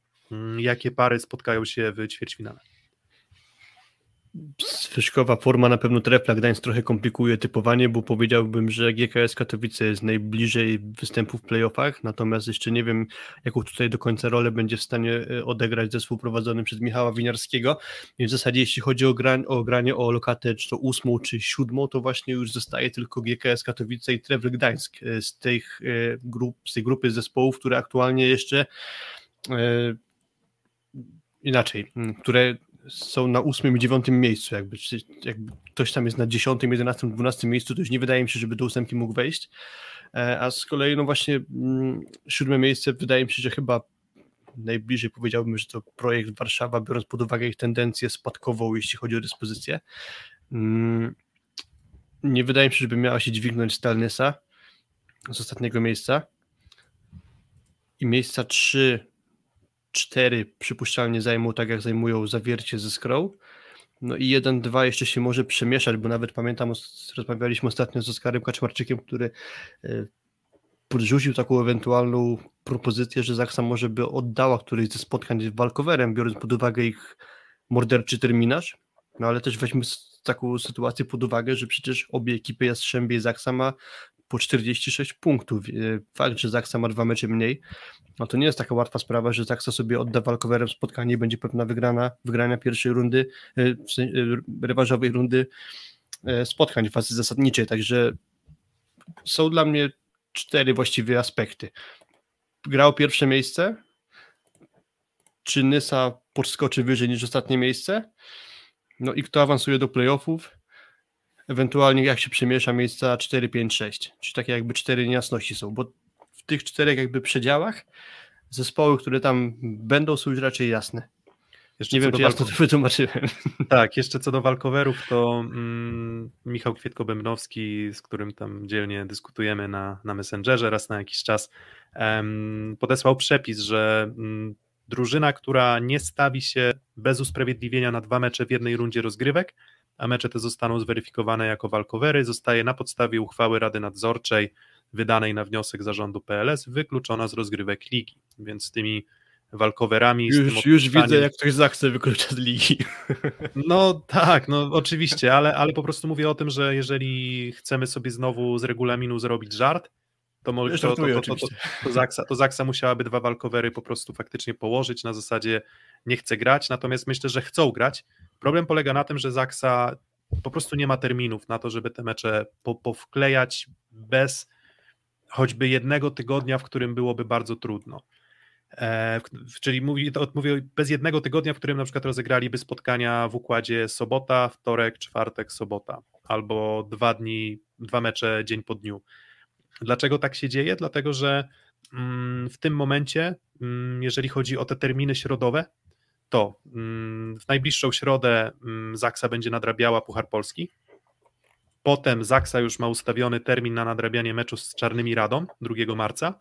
9 marca gra Ligę Mistrzów, 16 marca gra Ligę Mistrzów i potem 30 też potencjalnie ma już półfinał Ligi Mistrzów, więc w zasadzie tylko 23 marca zostaje jako taki pewny termin, który mogą wykorzystać, a do nadrobienia mają mecze z czarnymi, czyli tu już mamy termin ustalony, i jeszcze trzy mecze, bo Aseko Resowia Rzeszów, mm, PGS Krabeł Chatów i, e, i, i Tref Gdańsk. To są mecze, które Zaksa musi odrobić i Zaksa po prostu nie ma terminów w tym momencie, tak? I bardzo jestem ciekaw, jak z tego wyjdzie liga, natomiast no, czego można się spodziewać, to wiecie, w kontekście tych szans, o których będziemy rozmawiać w ćwierćfinale Ligi Mistrzów, trzeba wziąć pod uwagę to, że to będzie bardzo mocne natężenie spotkań, tak? To jest, e, no i nie wiem, mam nadzieję, że nawet nie tyle Liga Mistrzów, co playoffy nie zostaną wypaczone przez no jednak rozładowane akumulatory tych drużyn, takich jak właśnie Jastrzębski Węgiel, czy przede wszystkim e, przede wszystkim Zaksa. A wracając do tego typowania. To trochę przegadanie, bo tak będzie po prostu. Do, do tego doprowadziliśmy playoffy niestety. No dokładnie, no do, do tego doprowadziliśmy nie z winy Zaksy, no bo to nie jest winą Zaksy, że złapali akurat e, infekcje covidowe, natomiast już e, przekładanie meczu z Treflem, żeby rozegrać mecz w Nowym Nowosybirsku, to już jest dla mnie taki, wiecie, temat, biorąc pod uwagę to, jak wygląda teraz terminarz, to już to, to nie jest coś, co uważam, że było z perspektywy czasu najlepszą decyzją, bo wygląda to tak, jakbyśmy czekali w lidze na to, aż Zaksa awansuje, bądź nie, i dopiero wtedy będziemy się martwić na temat te terminarzem. I mam wrażenie, że nie ma planów i teraz będzie to trochę szyte na, na kolanie, a wiecie, no upakowanie na przykład spotkań piątek, sobota też jest ryzykiem takim, że no któraś z drużyn, która normalnie ma mecz w sobotę, no to co, to będzie grała też dzień po dniu? No tak, ale Gdańsk się musiał zgodzić na przełożenie meczu, tak? I wydaje mi się, że teraz nie chcę chwalić drużyny, z którą się jakoś tam utożsamię, ale myślę, że dopasują się jakoś, albo dogadają się z Zaksem na jakiś termin, yy, bo tak wydaje mi się sprowadzono też jakby polityka korporacyjna trefla, tak? W sensie w takim duchu sportowej rywalizacji. Mm, natomiast no, przed Zaksą jest, no ty już pisałeś wcześniej na Twitterze, to jest, to jest ścieżka zdrowia, no, to jest maraton nowojorski czy londyński, który tak naprawdę no, będzie przejść ciężko suchą stopą. No i znowu pytanie, pytanie i, i po pierwsze chyba też ustaliliśmy wcześniej, że nie wiem, jakiś plan wtorek, czwartek potencjalnie jest do rozegrania, albo nie wiem, zagrać jakąś drużynę we wtorek z drugą czwartek, kiedy ta drużyna, która gra we wtorek miała mecz ligowy w piątek, że miała trzy dni przerwy, a tak będzie grała w mhm. czwartek, żeby miała w niedzielę.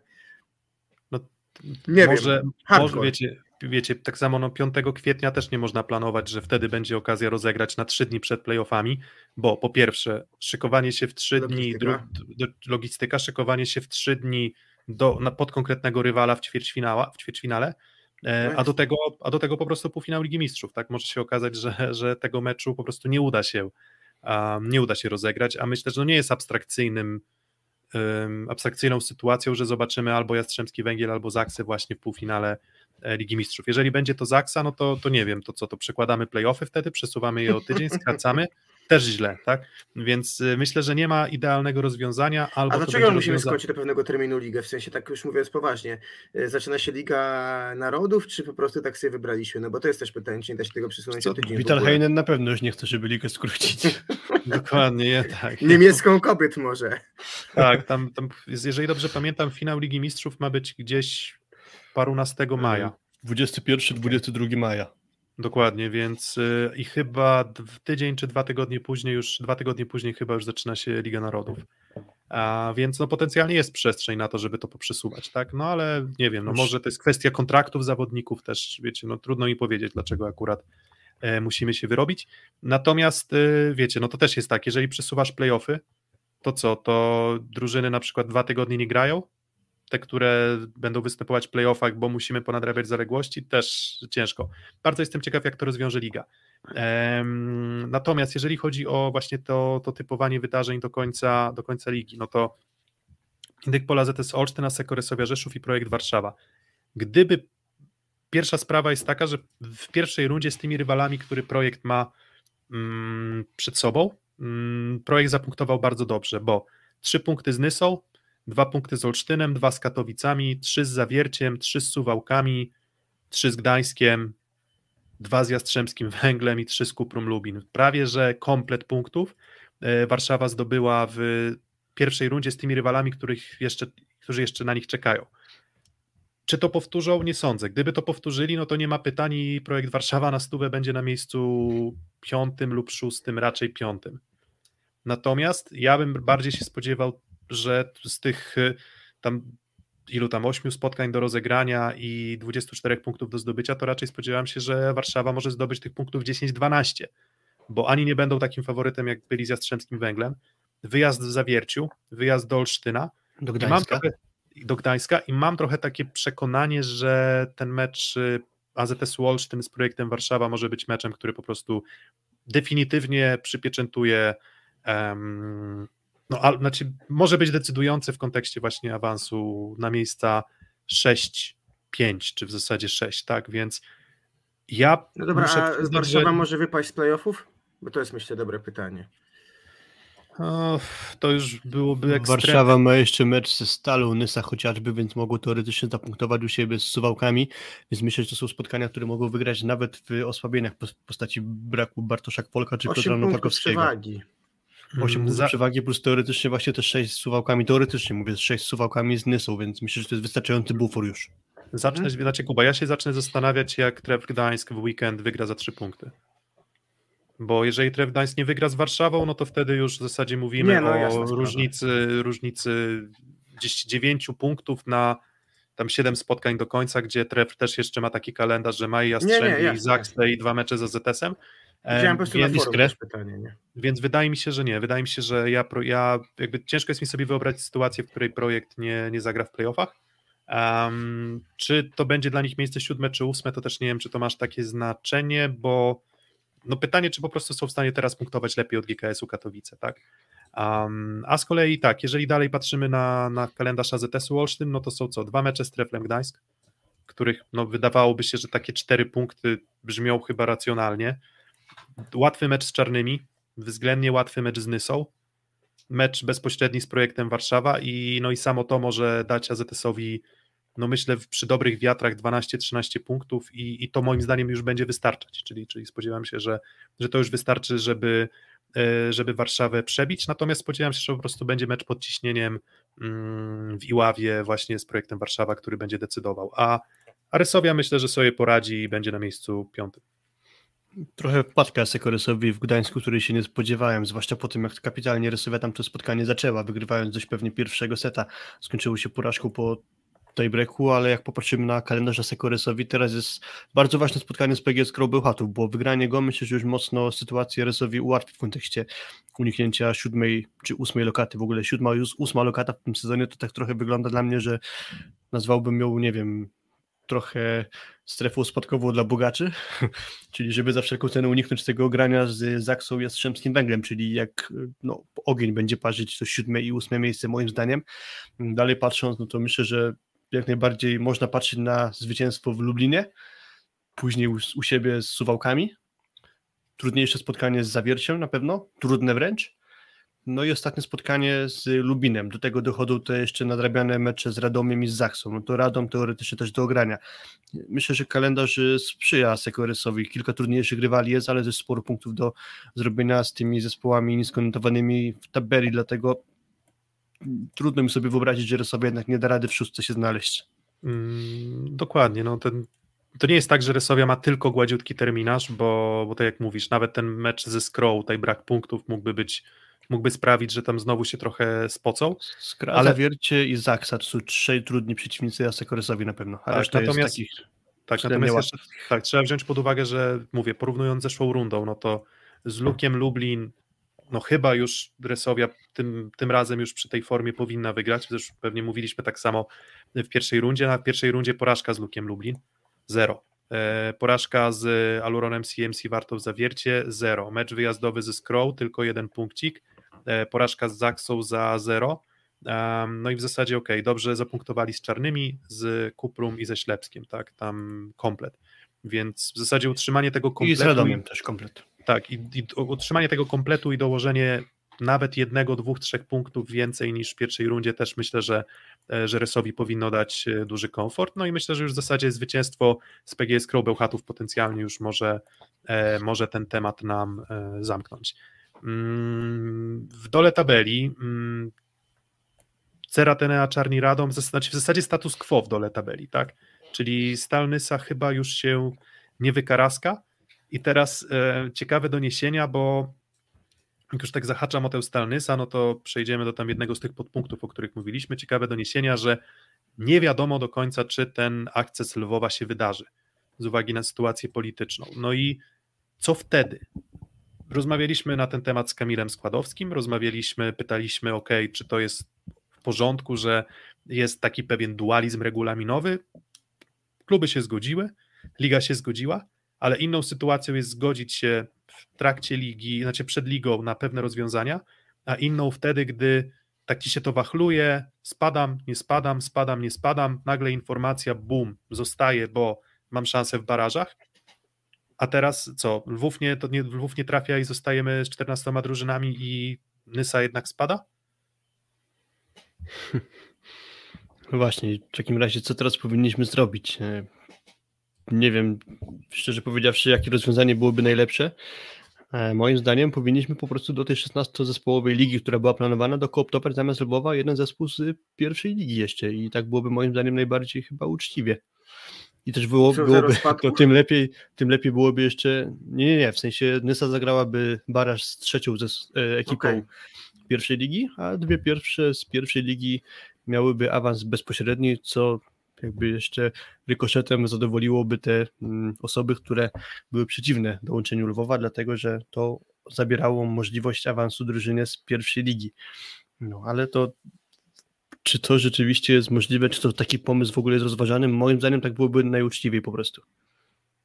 Mm, no właśnie, to jest dziwne, że zastanawiamy się nad, wiecie, uczciwością, tak? Jakby nie chciałbym, żeby Nysa utrzymała się niezależnie od sytuacji, czyli uważam, że ona jednak powinna się zmierzyć w barażu, bo, bo, bo, bo nie po to dyskutowaliśmy cały sezon i zastanawialiśmy się nad tym, jak to będzie rozegrane, więc raczej Nysa musi walczyć, wywalczyć sobie sportowo z pierwszoligowcem e, obronę mm, obronę tego, no nie to wiem, jest, prawa to jest, to jest konieczne, to jest konieczne. A i tak, tak ma no. względnie łatwiej, bo mierzyłaby się ewentualnie z trzecią ekipą pierwszej ligi, a nie z drugą. Mm, tutaj jeszcze koncepcja, że właśnie skrócić ligę do 12 zespołów, a co sądzicie o pomyśle, żeby na przykład 15 drużyn grało? Czyli, że zwycięzca pierwszej ligi awansuje i Nysa gra w barażu z drugą drużyną, ale za to mamy tylko 15 drużynę e, plus ligi. Znaczy, że mamy, że tak, że, znaczy, że, ale zamian za to mamy po prostu 15 w kolejnym sezonie drużynę do, dodatkową. Jak to się takie granie właśnie wydaje mi się średnio chyba te, te, te nieparzysta liczba, nie. No tak, ja, nie, ja, nie, ja, nie jestem, tak ja nie jestem wielkim fanem tego rozwiązania, ale z drugiej strony wiecie, no to pytanie też o, o jakość sportową tak? Czy w sensie, Jak gdy, czy... gdybym chciał, to wiesz, to bym pojechał do Mauer Parku w Berlina, do Max Reming Halle rozmawiać, bo to by był faktycznie zespół, który mógłby naszą ligę wzmocnić top. Kapitalne mecze, super transport, y, no generalnie no to, to jest strona, w którą moglibyśmy pójść, tak? Już w takiej sytuacji, jeżeli chcemy się otwierać w ogóle zespoły zagraniczne, a tak no podjęliśmy ryzyko. Wiesz byle, do, wiesz, byle do A2 i potem już można cisnąć, Dokładnie. prawda? Nie no wiesz, otworzyliśmy się na zespół, który jest no, w sytuacji geopolitycznej, jakiej jest i ja nie mam przekonania, że za dwa miesiące będzie inaczej. Może będzie permanentne napięcie na tej linii, no kto wie, no wiesz, to jest geopolityka. Możemy pana profesora Bartosiaka zaprosić. Dokładnie, a i myślę, że profesor Bartosiak też nie odpowie rzetelnie na pytanie, czy ten konflikt będzie miał miejsce i też skala zaangażowania jest, jest niemożliwa, tak, więc myślę, że my możemy sobie, nie wiem, przy, przy czymś zmrożonym podyskutować na, na takie tematy, ale, ale myślę, że na, na, na live po prostu już nie będziemy próbowali rozbierać tego na, na czynniki pierwsze, ale musimy się zastanawiać nad tym, co będzie i co się wydarzy i co mogłoby się wydarzyć, tak, e, to jest, e, to jest istotne i, myślę, że warto, warto rozmawiać tak czy inaczej, tak jak mówię, dwa warunki dla mnie są najważniejsze, czyli pierwszoligowiec musi wejść i Nysa nie może się utrzymać sama z siebie, tak? Jakby pierwsza liga grała cały, cały, cały sezon, pierwsza liga grała z myślą o tym, że awansuje. Albo awansuje pierwsza drużyna, bo zastąpi Nysę, albo awansuje pierwsza drużyna, bo po prostu dołączy też Lwów, więc y, nie ma opcji, żeby pierwszoligowiec nie dołączył. To nam daje 15 drużyn, no i teraz pytanie, czy odpalamy Nysę, czy nie, trudno mi powiedzieć. Uważam, że to też byłoby e, nie fair. No i teraz pytanie, jaką wartość by dały te dodatkowe dwie drużyny plus ligi? I teraz kolejne pytanie się nasuwa, które gdzieś tam było na naszym, e, w naszej zapowiedzi odcinka, czyli mm, pogłoski o zwiększeniu limitu obcokrajowców w wyjściowym składzie, czyli w jednym momencie mogłoby być wtedy e, nie trzech, a czterech obcokrajowców na boisku. Um, zaraz oczywiście też odpalimy ankietę, no bo to jest temat kontrowersyjny, natomiast ciekaw jestem właśnie Waszych argumentów za, a nawet przeciw um, takiej decyzji. Tutaj nie zabiorę może głosu na dłużej, ale jako taki początek na tę dyskusję myślę, że mogę rzucić taką, e, taką teorię, że do tej pory przez długo czasu, dużą część czasu, mieliśmy cztery zespoły, które biły się o medale. A to grono moim zdaniem się teraz już poszerza, bo chociażby zawiercie może śmiało mówić o tym, że chce grać o medale. Ciężko powiedzieć, jaka jest sytuacja projektu Warszawa w kontekście kolejnego sezonu, bo tam pewnie sporo zmian kadrowych będzie, ale być może zbudują solidną ekipę. Hmm, załóżmy, że to będzie już sześć zespołów, które chcą się bić o medale. Muszą mieć Polaków w swoim składzie. Pytanie, czy my jesteśmy w stanie znaleźć aż tylu Polaków, którzy daliby jakość do gry o medale, bo wydaje mi się, że to będzie bardzo trudne. I co w takim razie? Kuba? E, miód. Wyciszony jest. Tak jest, tak, tak, tak, tak, tak, widziałem. Pełna zgoda. E, wydaje mi się, że e, mówiliśmy kiedyś sobie o tym, o tym ja, ja, też kiedyś mówiłem, że fajnie, że mamy tylu Polaków na boisku, bo Włosi mają problem, bo mają za dużo i nie generują klasowych zawodników do reprezentacji, mieli przez to pewien kryzys. Mm, no i to jest trochę na dwoje babka wróżyła, bo z jednej strony chronisz interesy prezentacji, jakby gwarantując Polakom miejsce na boisku, a z drugiej strony oni z automatu mają ten paszport, mają sytuację rynkową dużo lepszą, no bo generalnie oni muszą być, więc mogą się cenić naście razy bardziej, czy wiele razy bardziej niż obcokrajowcy. No i teraz wchodzimy w bardzo duże różne interesy, bo nie ukrywajmy, no w interesie mm, polskich zawodników jest ten limit jak najwyższy, tak w interesie obcokrajowców i klubów, które nie mają szans na Polaków, jest ten limit jak najniższy, tak? Bo gdzieś przyjście TJ'a DeFalco powoduje, że mamy kasowego przyjmującego, który nie ma polskiego paszportu, tak?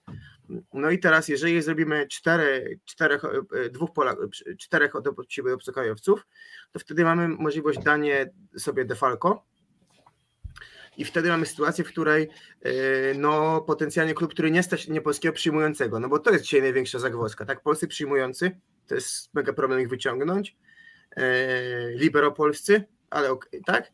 I trzy środkowi polscy. No bo taka jest prawda, tak? Umówmy się, dzisiaj hmm. mamy tak długie kontrakty dla przyjmujących polskich w bardzo wielu klubach, że ich wyciągnięcie jest po prostu niemożliwe, albo trzeba by zapłacić, nie wiem, no dwa razy tyle, ile jest, czyli pewnie albo 7-0 do...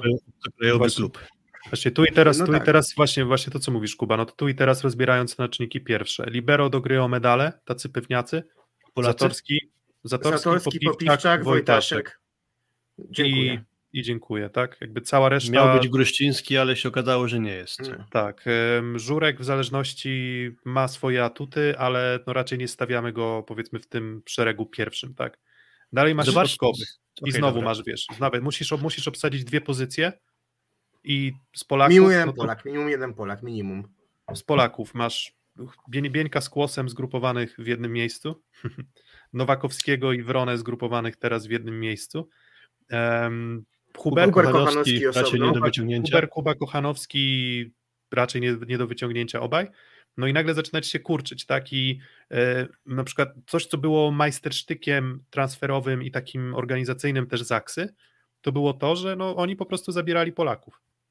I, i ja, ja, nie mówię, że to jest, wiecie, to jest po prostu gra transferowa, która też nie działa tylko na zasadzie ja chcę zbudować najlepszy skład, a ja chcę przejąć Polaków rywalom, tak? Jak swego czasu pamiętacie, jak Skra grała, tak? Że było na przykład, nie wiem, Wrona był trzecim środkowym. Czy Wrona mógłby grać gdziekolwiek indziej wtedy? Oczywiście, że mógłby grać, no ale z jakiegoś powodu Skra twierdziła, że okej, okay, fajnie było mieć e, tego, e, tego trzeciego zawodnika, tak? Z przyjmującymi dokładnie jest to samo, no co, no Semeniuk pójdzie za granicę, no to zostaje ci co, Fornal, Śliwka, Kwolek, co? ciężko traktować, Kwolek? tak, no ale, jako pewniaka. No ale powiedzmy, że Kwolka jeszcze dorzucimy, no ale dalej już masz znaki zapytania, Szymura, Lipiński? No. Bednosza przecież z Zenitu nie wyciągniesz. Leona? Michała Kubiaka raczej z Japonii chyba też nie, a nawet jakby się udało wyciągnąć Michała Kubiaka, to, to ja na dzisiaj nie jestem 100% przekonany, że to będzie ta jakość. Więc no i zobacz, i masz teraz, i masz teraz Sebastiana Świderskiego, który stał po stronie tej, której mówiliście, gdzie on bardzo mocno okupował klub z Polakami. No i on też jest prezesem federacji, czyli jakby zależy mu oczywiście na przedłużeniu jakby tego gwarantowania Polakom gry w kapitalnej lidze. No versus kluby, które jakby są dzisiaj troszeczkę, były jakiś czas temu troszkę biedniejsze, nie? I teraz masz sytuację, w której one, nie wiem, przychodzi do nich dobry sponsor i oni, no nie wiem, kiedy, w jakich sytuacjach są w stanie niektórych zawodników sobie zagwarantować, no praktycznie w żadnej. Mhm. No i oni Tak pewnie jest. naturalnie ciągną ku temu, że ten, tak? Z drugiej strony prezesi klubów zagłosowali chyba wszyscy za, bo też wydaje mi się, że chcą zatrzymać trochę ten pęd, wiesz, y, licytację o niektórych zawodników po prostu. Właśnie i też teraz e, na przykład to, czego ja bym się spodziewał, co by się wydarzyło, gdyby, było, gdyby zwięk, gdybyśmy zwiększyli limit czterech obcokrajowców, no to spodziewam się lepszych środkowych i lepszych libero przede wszystkim. Bo Dana oni, bo oni są w zasięgu, oni są w zasięgu finansowym polskich Mhm. klubów, bo co do zasady libero i środkowi mają niższe kontrakty od przyjmującego, czy atakującego, czy, e, czy rozgrywającego. I, i, I wydaje mi się, że no to by ubarwiło ligę raczej, tak? Jakby nie mam specjalnego przekonania, że to, wiecie, bo to jest też bardzo często podnoszony argument i też nie ciekaw jestem waszego zdania, co z tym szrotem. Bo prawda jest taka, że moim zdaniem liga już jest na takim poziomie, że no po prostu wybierasz zawodnika do grania, tak? Więc i to musi być gra na no już naprawdę wysokim poziomie. To, to co, to ta czołówka się jakoś osłabi specjalnie? No nie, Może- nie. Może, może się bardziej rozmyją ci Polacy w tych klubach. To nie będzie, wiesz, wtedy to nie będzie tak, że musimy mieć czterech Polaków, można traktować jako dwie rzeczy. Albo masz maks trzech obcokrajowców w drużynie, albo masz zamiast czterech Polaków trzech Polaków. No to ci wszyscy nadprogramowi Polacy, no potencjalnie będą łakomymi kąskami. Ja nie wiem, czy tego typu rozwiązanie zmieni cokolwiek, jeśli chodzi o mm, wysokość kontraktów tych czołowych Polaków, bo oni cały czas będą bardzo łakomym kąskiem, ale myślę, że daje szansę na kilka ciekawych postaci z zagranicy. To weźmy sobie teraz taką sytuację, jak jest w Indykpolu AZS-ie Olsztyn. Dostają Polaka Butryna, znaczy dostają, no, tak trzeba go sobie było zakontraktować najpierw, ale, ale Macie, macie, poczęstujcie się Karolem Butrynem. bierzcie z tego, korzystajcie. Jest Karol Butryn, jest Jan Pirlej i trochę sobie, sobie wychował Olsztyn mm, porębę. Sięgnęli po Jędrzeja Gruścińskiego, który wydawałby się poza tymi zabetonowanymi libero polskimi najlepszymi, najsensowniejszym wyborem, po czym w wielu meczach można w skrócie powiedzieć, że Jędrzej Gruściński no, nie dowodzi. Co ma zrobić Indyk Pola z Olsztyn? Musi poszukać jakiegoś libero, no ale kogo miałby wziąć Indyk Pola z Olsztyn? Z Polaków to moim zdaniem właśnie wtedy jest fajna furtka na to, żeby ściągnąć sobie obcokrajowca na tę pozycję, bo jakoś jestem skłonny dać się przekonać, że chociażby Janik Kowacic dałby się przekonać na jeden sezon chociaż w Polsce, a nie w lidze słoweńskiej, czy chociażby trochę bogatszy polski klub byłby w stanie dać więcej pieniędzy Santiago Dananiemu i on nie grałby w Berlinie, tylko grałby w Plus Lidze. Chociażby, to są dwie pierwsze z brzegu propozycje. Moim zdaniem sensowniejsi libero zagraniczni na pewno byliby do znalezienia niż ci Polacy, którzy teraz grają w pierwszych szóstkach. Mm, Chociażby. No to mówię o przykładzie Indyk Polu ZS-u Olsztyn. Weźmy kolejny, na przykład projekt Warszawa. Mają trzech obcokrajowców. Jest Petkowicz, jest Trinidad do zmiany z Blankenauem i jeszcze jest Grobelny mm, na przyjęciu, jako obcokrajowy liczony wciąż.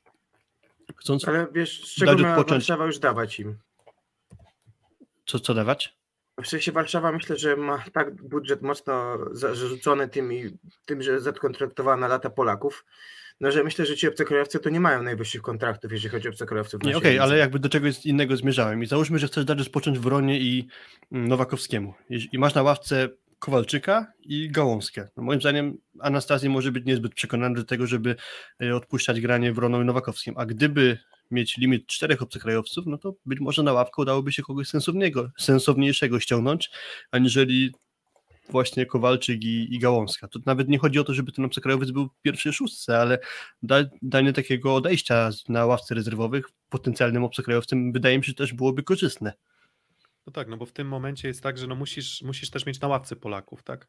Um, I w zasadzie wiecie, to Zaks, jakby tak, jakby tak nawet się przyjrzeć drużynom um, z Zaksie Jastrzębskim, Jastrzębskiemu Węg- Węglowi, Węglowi. Tak. No to na ataku, jak już masz obcokrajowca, to masz rezerwowego obcokrajowca, na rozegraniu, mówię o Jastrzębiu, dwóch zagranicznych atakujących, dwóch zagranicznych rozgrywających, środkowi, no to już sięgasz do Dryi, który no, grał jak grał w Będzinie, tak? Em, I w Radomiu, czy w Radomiu, Tak, i, tak, w tak, tak, Radomiu i mhm. w Będzinie. Em, masz Macyrę już, czyli już sięgasz naprawdę do jakiegoś, nie wiem, no powiedzmy dołu takiego powiedzmy pogranicza plus ligi i pierwszej ligi. Em, na przyjęciu masz Szymurę i to jest w zasadzie taki jedyny Polak, który można by powiedzieć, że spokojnie mógłby pograć gdzieś pewnie w siódemce drużyny walczącej, no nie wiem, w playoffie. Raczej, raczej bez specjalnego problemu, tak, jeżeli byłby w odpowiedniej, e, w odpowiedniej formie. Mm, więc, więc to powoduje, że no siłą rzeczy mm, jakby albo bierzesz obcokrajowców na te pozycje, na których już masz obcokrajowców w podstawowym składzie, bo wtedy jakby nie ryzykujesz limitami, tak? A, a, a, aż teraz mogło być potencjalnie tak, że jesteś w stanie nawet robić jakąś tam, nie wiem, podwójną zmianę Polak-obcokrajowiec, nawet na innych pozycjach. Mm, mówię, nie skreślałbym tego tematu od samego początku, bo wydaje mi się, że gdzieś hegemonii ci, którzy faktycznie tych Polaków trzymali pod kontraktem, no kibice tych drużyn mają takie przekonanie, no nie, nie, nie, nie róbmy tego, bo zabijamy naszą reprezentację, a na końcu ja też uważam, że wiecie, system szkolenia się nie zmienia. Na mhm. końcu ci, ci zawodnicy no albo się będą pojawiać ligowcy, albo się nie będą pojawiać ligowcy. Jeżeli nie będzie wystarczająco dużo dobrych Polaków w systemie szkolenia, no to siłą rzeczy liga będzie słabsza, ale no, było nie było, te miejsca jeszcze cały czas są do, e, cały czas są do wzięcia. Tak? Ja, ja chcę tylko powiedzieć, że totalnie nie kupuję argumentu o tym, że straci na tym reprezentacja Polski. Bo weźmy pod uwagę, że Amerykanie nie mają swojej normalnej ligi, tylko mają ligę akademicką i jakoś są w stanie medale Igrzysk Olimpijskich chociażby przywozić. Francuzi wygrali złoto Igrzysk Olimpijskich, mimo że w swojej lidze mają, nie wiem, limit jednego Francuza na boisku bodajże, coś takiego, jednego czy dwóch. Tam pół żartem mówiąc, jest chyba trzy czwarte obcokrajowców, a jedna czwarta to są Francuzi tak w ogóle. Serbowie mają mnóstwo Serbów u siebie, Bułgarzy mają mnóstwo Bułgarów u siebie w swojej lidze, a jakoś to się, e, znaczy inaczej, mm, mają mało obcokrajowców, zamotałem się, ale, ale siła bułgarskiej ligi chociażby, czy serbskiej ligi, to jakoś nie przekłada się na to, żeby e, sensownie grała reprezentacja Bułgarii czy, czy Serbii, no bo jakoś nie widać tabu na nowych Bułgarów czy tabu na nowych Serbów w reprezentacji. Dokładnie, na końcu mówię, no jakby wydaje mi się, że mylimy tutaj, jakby nie widzę wpływu, jeżeli, wiecie, to co, to, to, to tak byśmy sobie wyobrażali, że co, że wierzymy w to, że nie wiem, Fornal, Kochanowski, Kwolek, nie wiem kogo tam jeszcze dalej wymieniać, e, Poręba, Urbanowicz, Huber, Śliwka, to, to, to, to, to, oni nie dostaliby szansy? No, nie no, mhm. dostaliby szansę tak samo jak i wiecie, jak i dostaliby szansę ultra zdolni zawodnicy wychodzący z wieku juniora z innych europejskich kadr, tak? Ale, ale jakby, jakby, jakby nie może, może, się, może się mylę, przekonamy się, ale nie, nie spodziewam się żadnej, e, żadnej degrengolady. No Włosi też są takim przykładem, tak? Że w lidze tak, włoskiej. Tak, i w lidze włoskiej średni poziom libero i średni poziom środkowych jest wyższy właśnie z uwagi na obcokrajowców. Po prostu, tak. A no i wygrali wydaje... Mistrzostwo Europy z zawodnikami, którzy jeszcze ledwo co na dywan bez drabiny zaczęli wchodzić. Dokładnie. Dokładnie. Um, więc no ciekaw jestem, ciekaw jestem e, też waszego spojrzenia. Jeśli chodzi o ankietę, to zdecydowana, znaczy zdecydowana, może nie zdecydowana, ale jak na razie powiedzmy 40 do 60 się to układa, że nie, że jednak tych czterech obcokrajowców nie chcecie widzieć. Mówię, ja widzę, ja widzę argumenty, w szczególności dla drużyn z aspirujących do medali po prostu. Ja tak. jeszcze, no to jeśli, jeśli jeszcze pozwolicie, to a propos tej powiedzmy rzekomej utraty jakości reprezentacji Polski. Przecież to nie jest powiedziane, że Polacy muszą grać w lidze polskiej. Grał Michał Kędzierski w Serie A, grał Jakub Jarosz, Karol, Karol Rabiak, Bartosz Bućko, Michał Kamiński, e, teraz gra Mateusz Biernat w Rawennie na poziomie A1, e, Paweł Halaba Bartłomiej, przez... Bartłomiej Lipiński. Bartłomiej Lipiński był w A2 akurat, ale, ale te, no też, no przecież zagrał w lidze włoskiej za granicą i Ale wiecie, to jest trochę, wracamy do jednej rzeczy, słuchajcie, w lidze piłkarskiej jest obowiązek młodzieżowca, prawda? Jest jeden. Tak. Jest, jest, I ci, którzy są kozakami jako młodzieżowcy, nie wiem, czy to jest Kozłowski, tak, chociażby z Pogoni, on by grał, czy byłby ten limit, czy nie, bo jest po prostu kozakiem. No i poszedł za granicę, no bo był kozakiem z polskiej ligi odszedł. A jest wielu młodzieżowców, którzy grają, bo jest limit Tylko młodzieżowca, że... tak? No I potem jak A... kończą wiek młodzieżowca, 27 lat, to nagle spadają do drugiej ligi, bo już nie muszą grać. I moim zdaniem to nie jest, y, to ta zmiana nie trafiłaby w najlepszych polskich zawodników, tylko w tych, którzy są, grają tylko dlatego, że mają paszport. No tak. tak. no właśnie jest ten, jest e, tutaj właśnie Mariusz e, Patyk, właśnie co z nazwiskami takimi jak Waliński, Buchowski, Ferenc. Wiecie, no na końcu ryzyko, ryzyko jakie widzę jest potencjalnie takie, że no inwestujemy w Polak, znaczy obsadzamy Polakami te pozycje, które, a, które są pozycjami teoretycznie słab, jakby tańszymi, tak? Tańszymi. Czy, czy, czy, czy, czy, mającymi w teorii mniejszy wpływ na, na drużynę, czyli mówimy o środkowych i, i o libero, czyli tutaj potencjalnie jest problem ze skrzydłowymi, ale tak zadam pytanie, to przepraszam bardzo, ilu młodych Polaków weszło do Plus Ligi z wieku juniora w ostatnich trzech, czterech sezonach? Poręba. Brawo. Na środku? Urba, Urbanowicz Urbanowicz. i Szymura Kapi- gra w Kuprum, ale to Może- nie jest nadal poziom, który za chwilę będzie gwarantował, że ściągnie go któryś klub grający o medale na przykład. To wiecie, to nie mówmy, nie mówmy o tym, że wiecie, tych śre- średni ligowcy, no średni ligowcy tak, no wiadomo, że nie każdy musi być e, reprezentantem Polski, ja jakby też to w 100% ten argument kupuję, ale mówię, nie mówmy, że teraz jest tak, że nagle jest to autostrada, bo już teraz Plus Liga jest za mocna dla większości juniorów. Więc tak czy inaczej, i tak z, z taką ścieżką, o której też nie wiem, jak rozmawialiśmy e, po meczu projektu z Resowią właśnie z Olą Piskorską, no to właśnie mówi, no to nie jest za bardzo ścieżką dla juniorów w tym momencie, żeby szukać swoich sił w Plus Lidze. Nawet Gierżot, wiecie, e, e, ult- hura optymistyczne scenariusze, problemy z kontuzją, ok, bez dwóch zdań, ale dostaje teraz szansę i, i nie jest tak, że on momentalnie przerasta ligę, tak? On musi mieć miejsce do, do, popełniania, do popełniania błędów. E, Plus Liga już po prostu tym miejscem, moim zdaniem, nie jest. Pełna zgoda. No dokładnie, i też to nie jest przymus grania czterema obcokrajowcami. Jeżeli ktoś będzie chciał dalej skupować Polaków, to niech skupuje Polaków, ale uważam, że warto dać klubom szansę na to, żeby mogły zabłysnąć w scoutingu i ściągnąć sobie zawodników i nie grać na przykład jak niegdyś Olsztyn, Parą, Stępień, Troszyński na rozegraniu, tylko chociażby zakontraktować Masahiro Sekite, który był bardzo nieoczywistym rozwiązaniem, czy Mike Ma, czy Josha Tuanigę. To są rozgrywający, którzy z czasem zaczęli nas oczarowywać, tak można powiedzieć. To są na pewno sensowne e, nazwiska pod te sloty obcokrajowców. No tak ale uważam. tutaj jest komentarz Adricia, a ja bym zapytał, no dobra, ale jest, a co na przykład y, y, Flavio, jakby został? Dałby chyba większą jakość, nie? No więc jakby no, jeżeli klub ma budżet, no to dlaczego nie może brać czwartego? Weźcie dla zawiercie, mam- klubów- O, a, przepraszam, bo ci przerwałem, ale mnie jeszcze Nie no Flavio, zobacz, Flavio jako, jako drugi środkowy, tak? Albo ktoś na libero, za Michała Żurka na przykład. Też uważam, że byłby to upgrade tej ekipy z zawiercia, gdzie No jest na tak, bo to było rozegraniu oczywiste, tak, Tawaresz, skoro mamy... Conte, Kowacewicz, no i trzeba szukać Polaka. Skończyli z Patrykiem Niemcem, e, Miłoszem Zniszczołem ze środkowych, no Właśnie i libero Michał Żurek. I co ma no i zrobić zawiercie, żeby tak, i- wejść na wyższy poziom sportowy? Tak, i z, no i z, ca, z całym szacunkiem, ale Z całym to szacunkiem dla Polaków, którzy tam dla, są. dla, dla Polaków, którzy są, albo na przykład, nie wiem, no, dla, dla Patryka Niemca, no, którym raczej powiedzielibyśmy, że jest najsłabszym elementem zawiercia.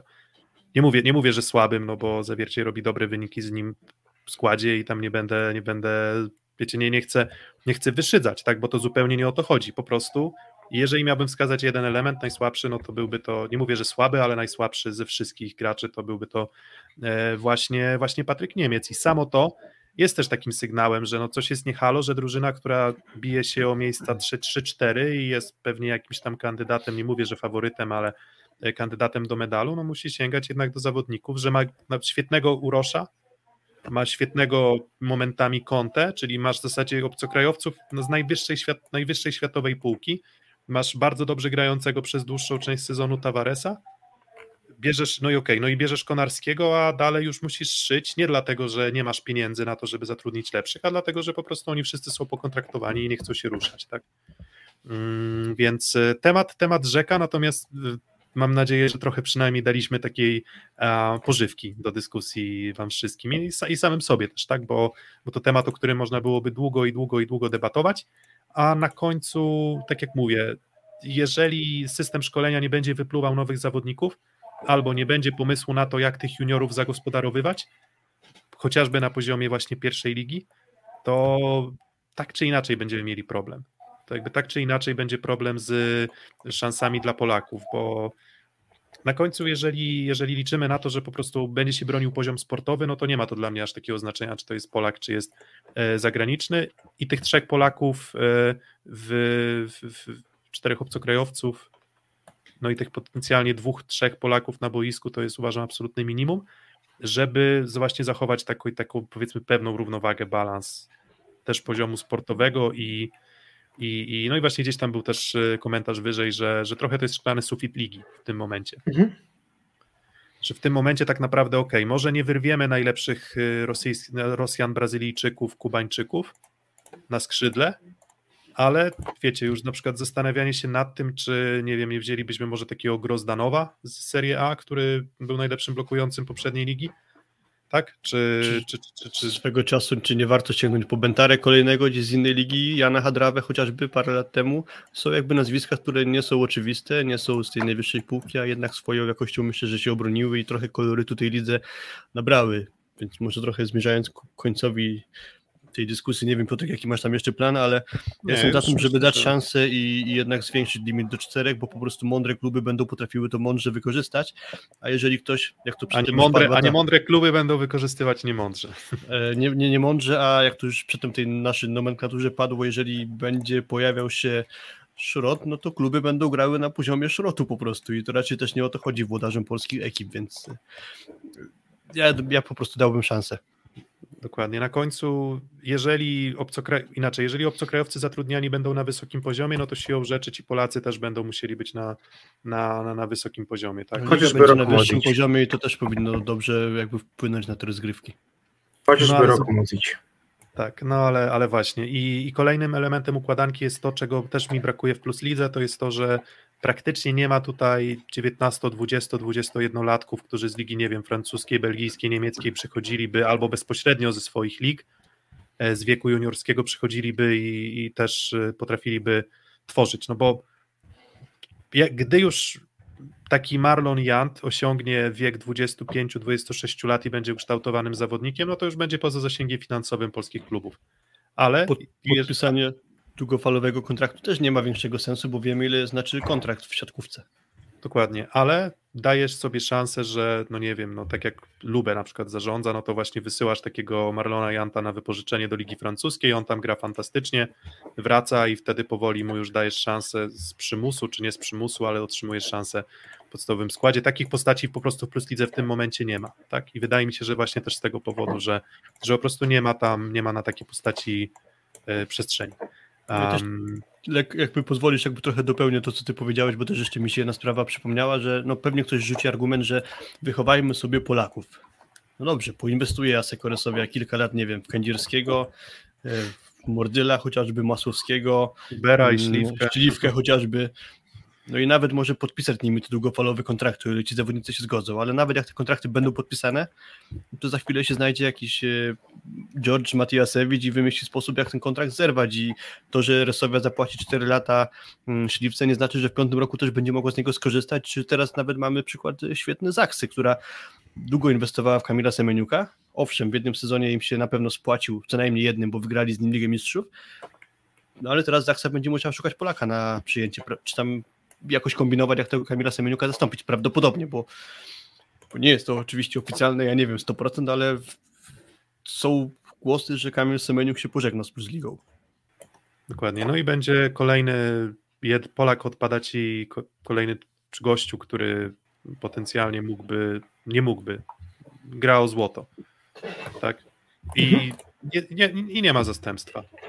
Albo, albo jest zastępstwo, ale wtedy zabierasz z drużyny walczącej, nie wiem, o miejsca trzecie lub czwarte, tak, z takim potencjałem sportowym. No i, i, i, i, i tam, to tamte drużyny też muszą sięgać. No i po kogo sięgają? No i mówię, kilka, wystarczy, że kilka postaci wyfrunie z Plus Ligi i już zaczyna się dziura, tak, już i, i będą otrzymywać wtedy szansę młodzi Polacy, ale ja też nie jestem do końca przekonany, czy chodzi o to, żeby oni dostawali szansę na siłę, tylko raczej, bo jeżeli oni będą dostawać szansę na siłę, no to sukcesu w europejskich pucharach nie będzie żadnych.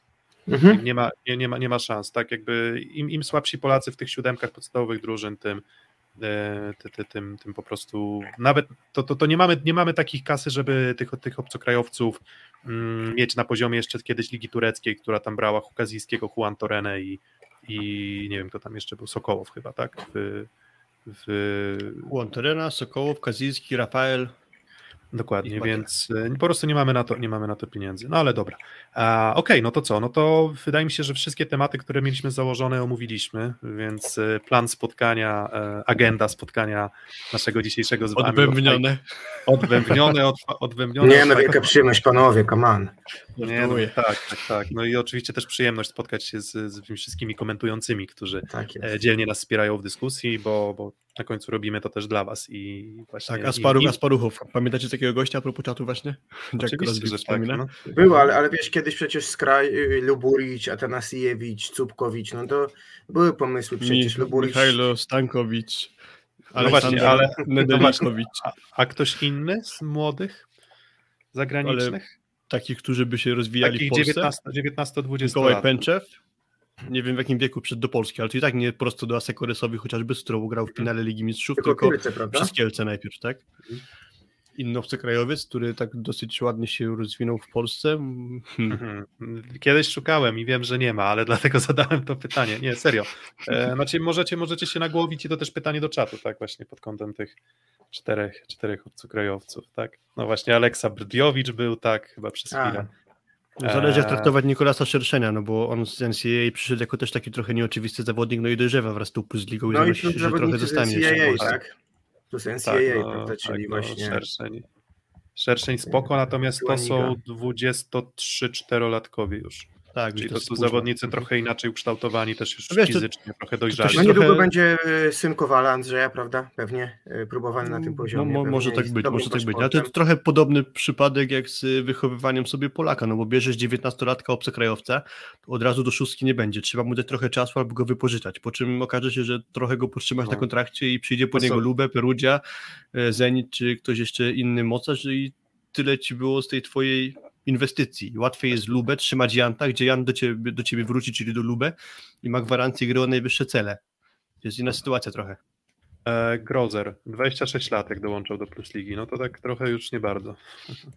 No fakt, to, to nie było aż takie stuprocentowo, nie wiem, gwiazdor wtedy jeszcze, bo Tine- jednak przechodził sprawę Urnaut, przed Ryszardem. 22. Mocnego, no owszem, to- ale, Tine Urnaut, okej, 22. ale to Zachs, 20. ale przecież. Urnaut Zachs jakoś nie zbawił, to nie był zawodnik na tym poziomie, co, co teraz. Samo Dick. Coy przecież, prawda? No, ale to mówię, nie ma, nie, po prostu nie ma, nie ma takich postaci i... I Wowicz był takich- nieoczywisty, ale to też swoje lata miał już, jak przychodził do Puzliki, to nie był Wiecie, i- 20-latek. No, I dla mnie, i dla mnie właśnie naturalnym krokiem rozwoju ligi spoko, byłoby, byłoby właśnie jakby zaakceptowanie faktu, że e, szerokość tej kołderki w e, si- siatkówce światowej jest dość krótka. Czy długość, długość kołdry, tak, że mm, jeżeli chodzi o juniorów, to tego na rybku nie ma już tak dużo wcale, więc po prostu no, Plus Liga musi się włączyć do tej rywalizacji. Um, oczywiście, że mogłaby się włączyć do tej rywalizacji już tak o, tylko że z drugiej strony, no trudno jest postawić na 19-20-latka z zagranicy w sytuacji, w której no jakby 25-letni mm, czy 28 czy 30-letni Polak samym doświadczeniem na samym początku będzie go zjadał, a tutaj się gra o wynik. No ale e, temat, e, temat rzeka. Dobra. Nie wiem, czy Mm, widzieliście, padł przykład fajny Lisina, to z tym się zgadzam, bo on trochę Nie, no tak, tak, tak. przytrzymała i dał jej dużo sportowo potem. Tak, no tam nie wiem, Atanasiewicza można by też pewnie przyrównać, prawda? Bo on tam też dość e, szybko wchodził do, do PG Skry. W zasadzie 20 lat, tak? Czyli, czyli, czyli to on, Lis, Ata, Lisinac, Atanasiewicz, No i kto wie, czy nie jest sentyment młodości do skry, to czy by wrócił do PG skry. No właśnie, a w Serie A poza Micheletto i Muziczem nie ma żadnych znaczących nastolatków. No, a Dawi, Dawi Skiba? A, Lagu- mnie, zda, nie, nie, nie, ja Skiba. Lagumdzija, Nawet paru Włochów jest takich nieoczywistych, E, paru tak. fajnych. Tak, Lagumdzija, em, więc nie, no myślę, że co najmniej byśmy wymienili, nie wiem, z, może do, do 10 pewnie młodych graczy, którzy Że nawet więcej, bo tam paru już Włochów jeszcze teraz się grają. Dokładnie. Dobra, a no to co? No to chyba finiszujemy. Mm, Było bardzo przyjemnie się z Wami zobaczyć. Mamy, mamy nadzieję, że te wrażenia były obopólne.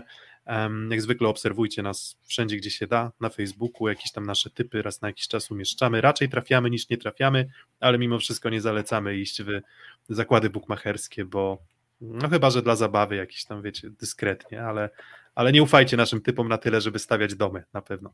Um, Dokładnie. dajcie, zostawcie lajka pod tym filmem, e, dajcie suba, jeżeli jeszcze nie daliście suba em, pod naszym kanałem właśnie na YouTubie i bardzo dziękujemy za dzisiaj.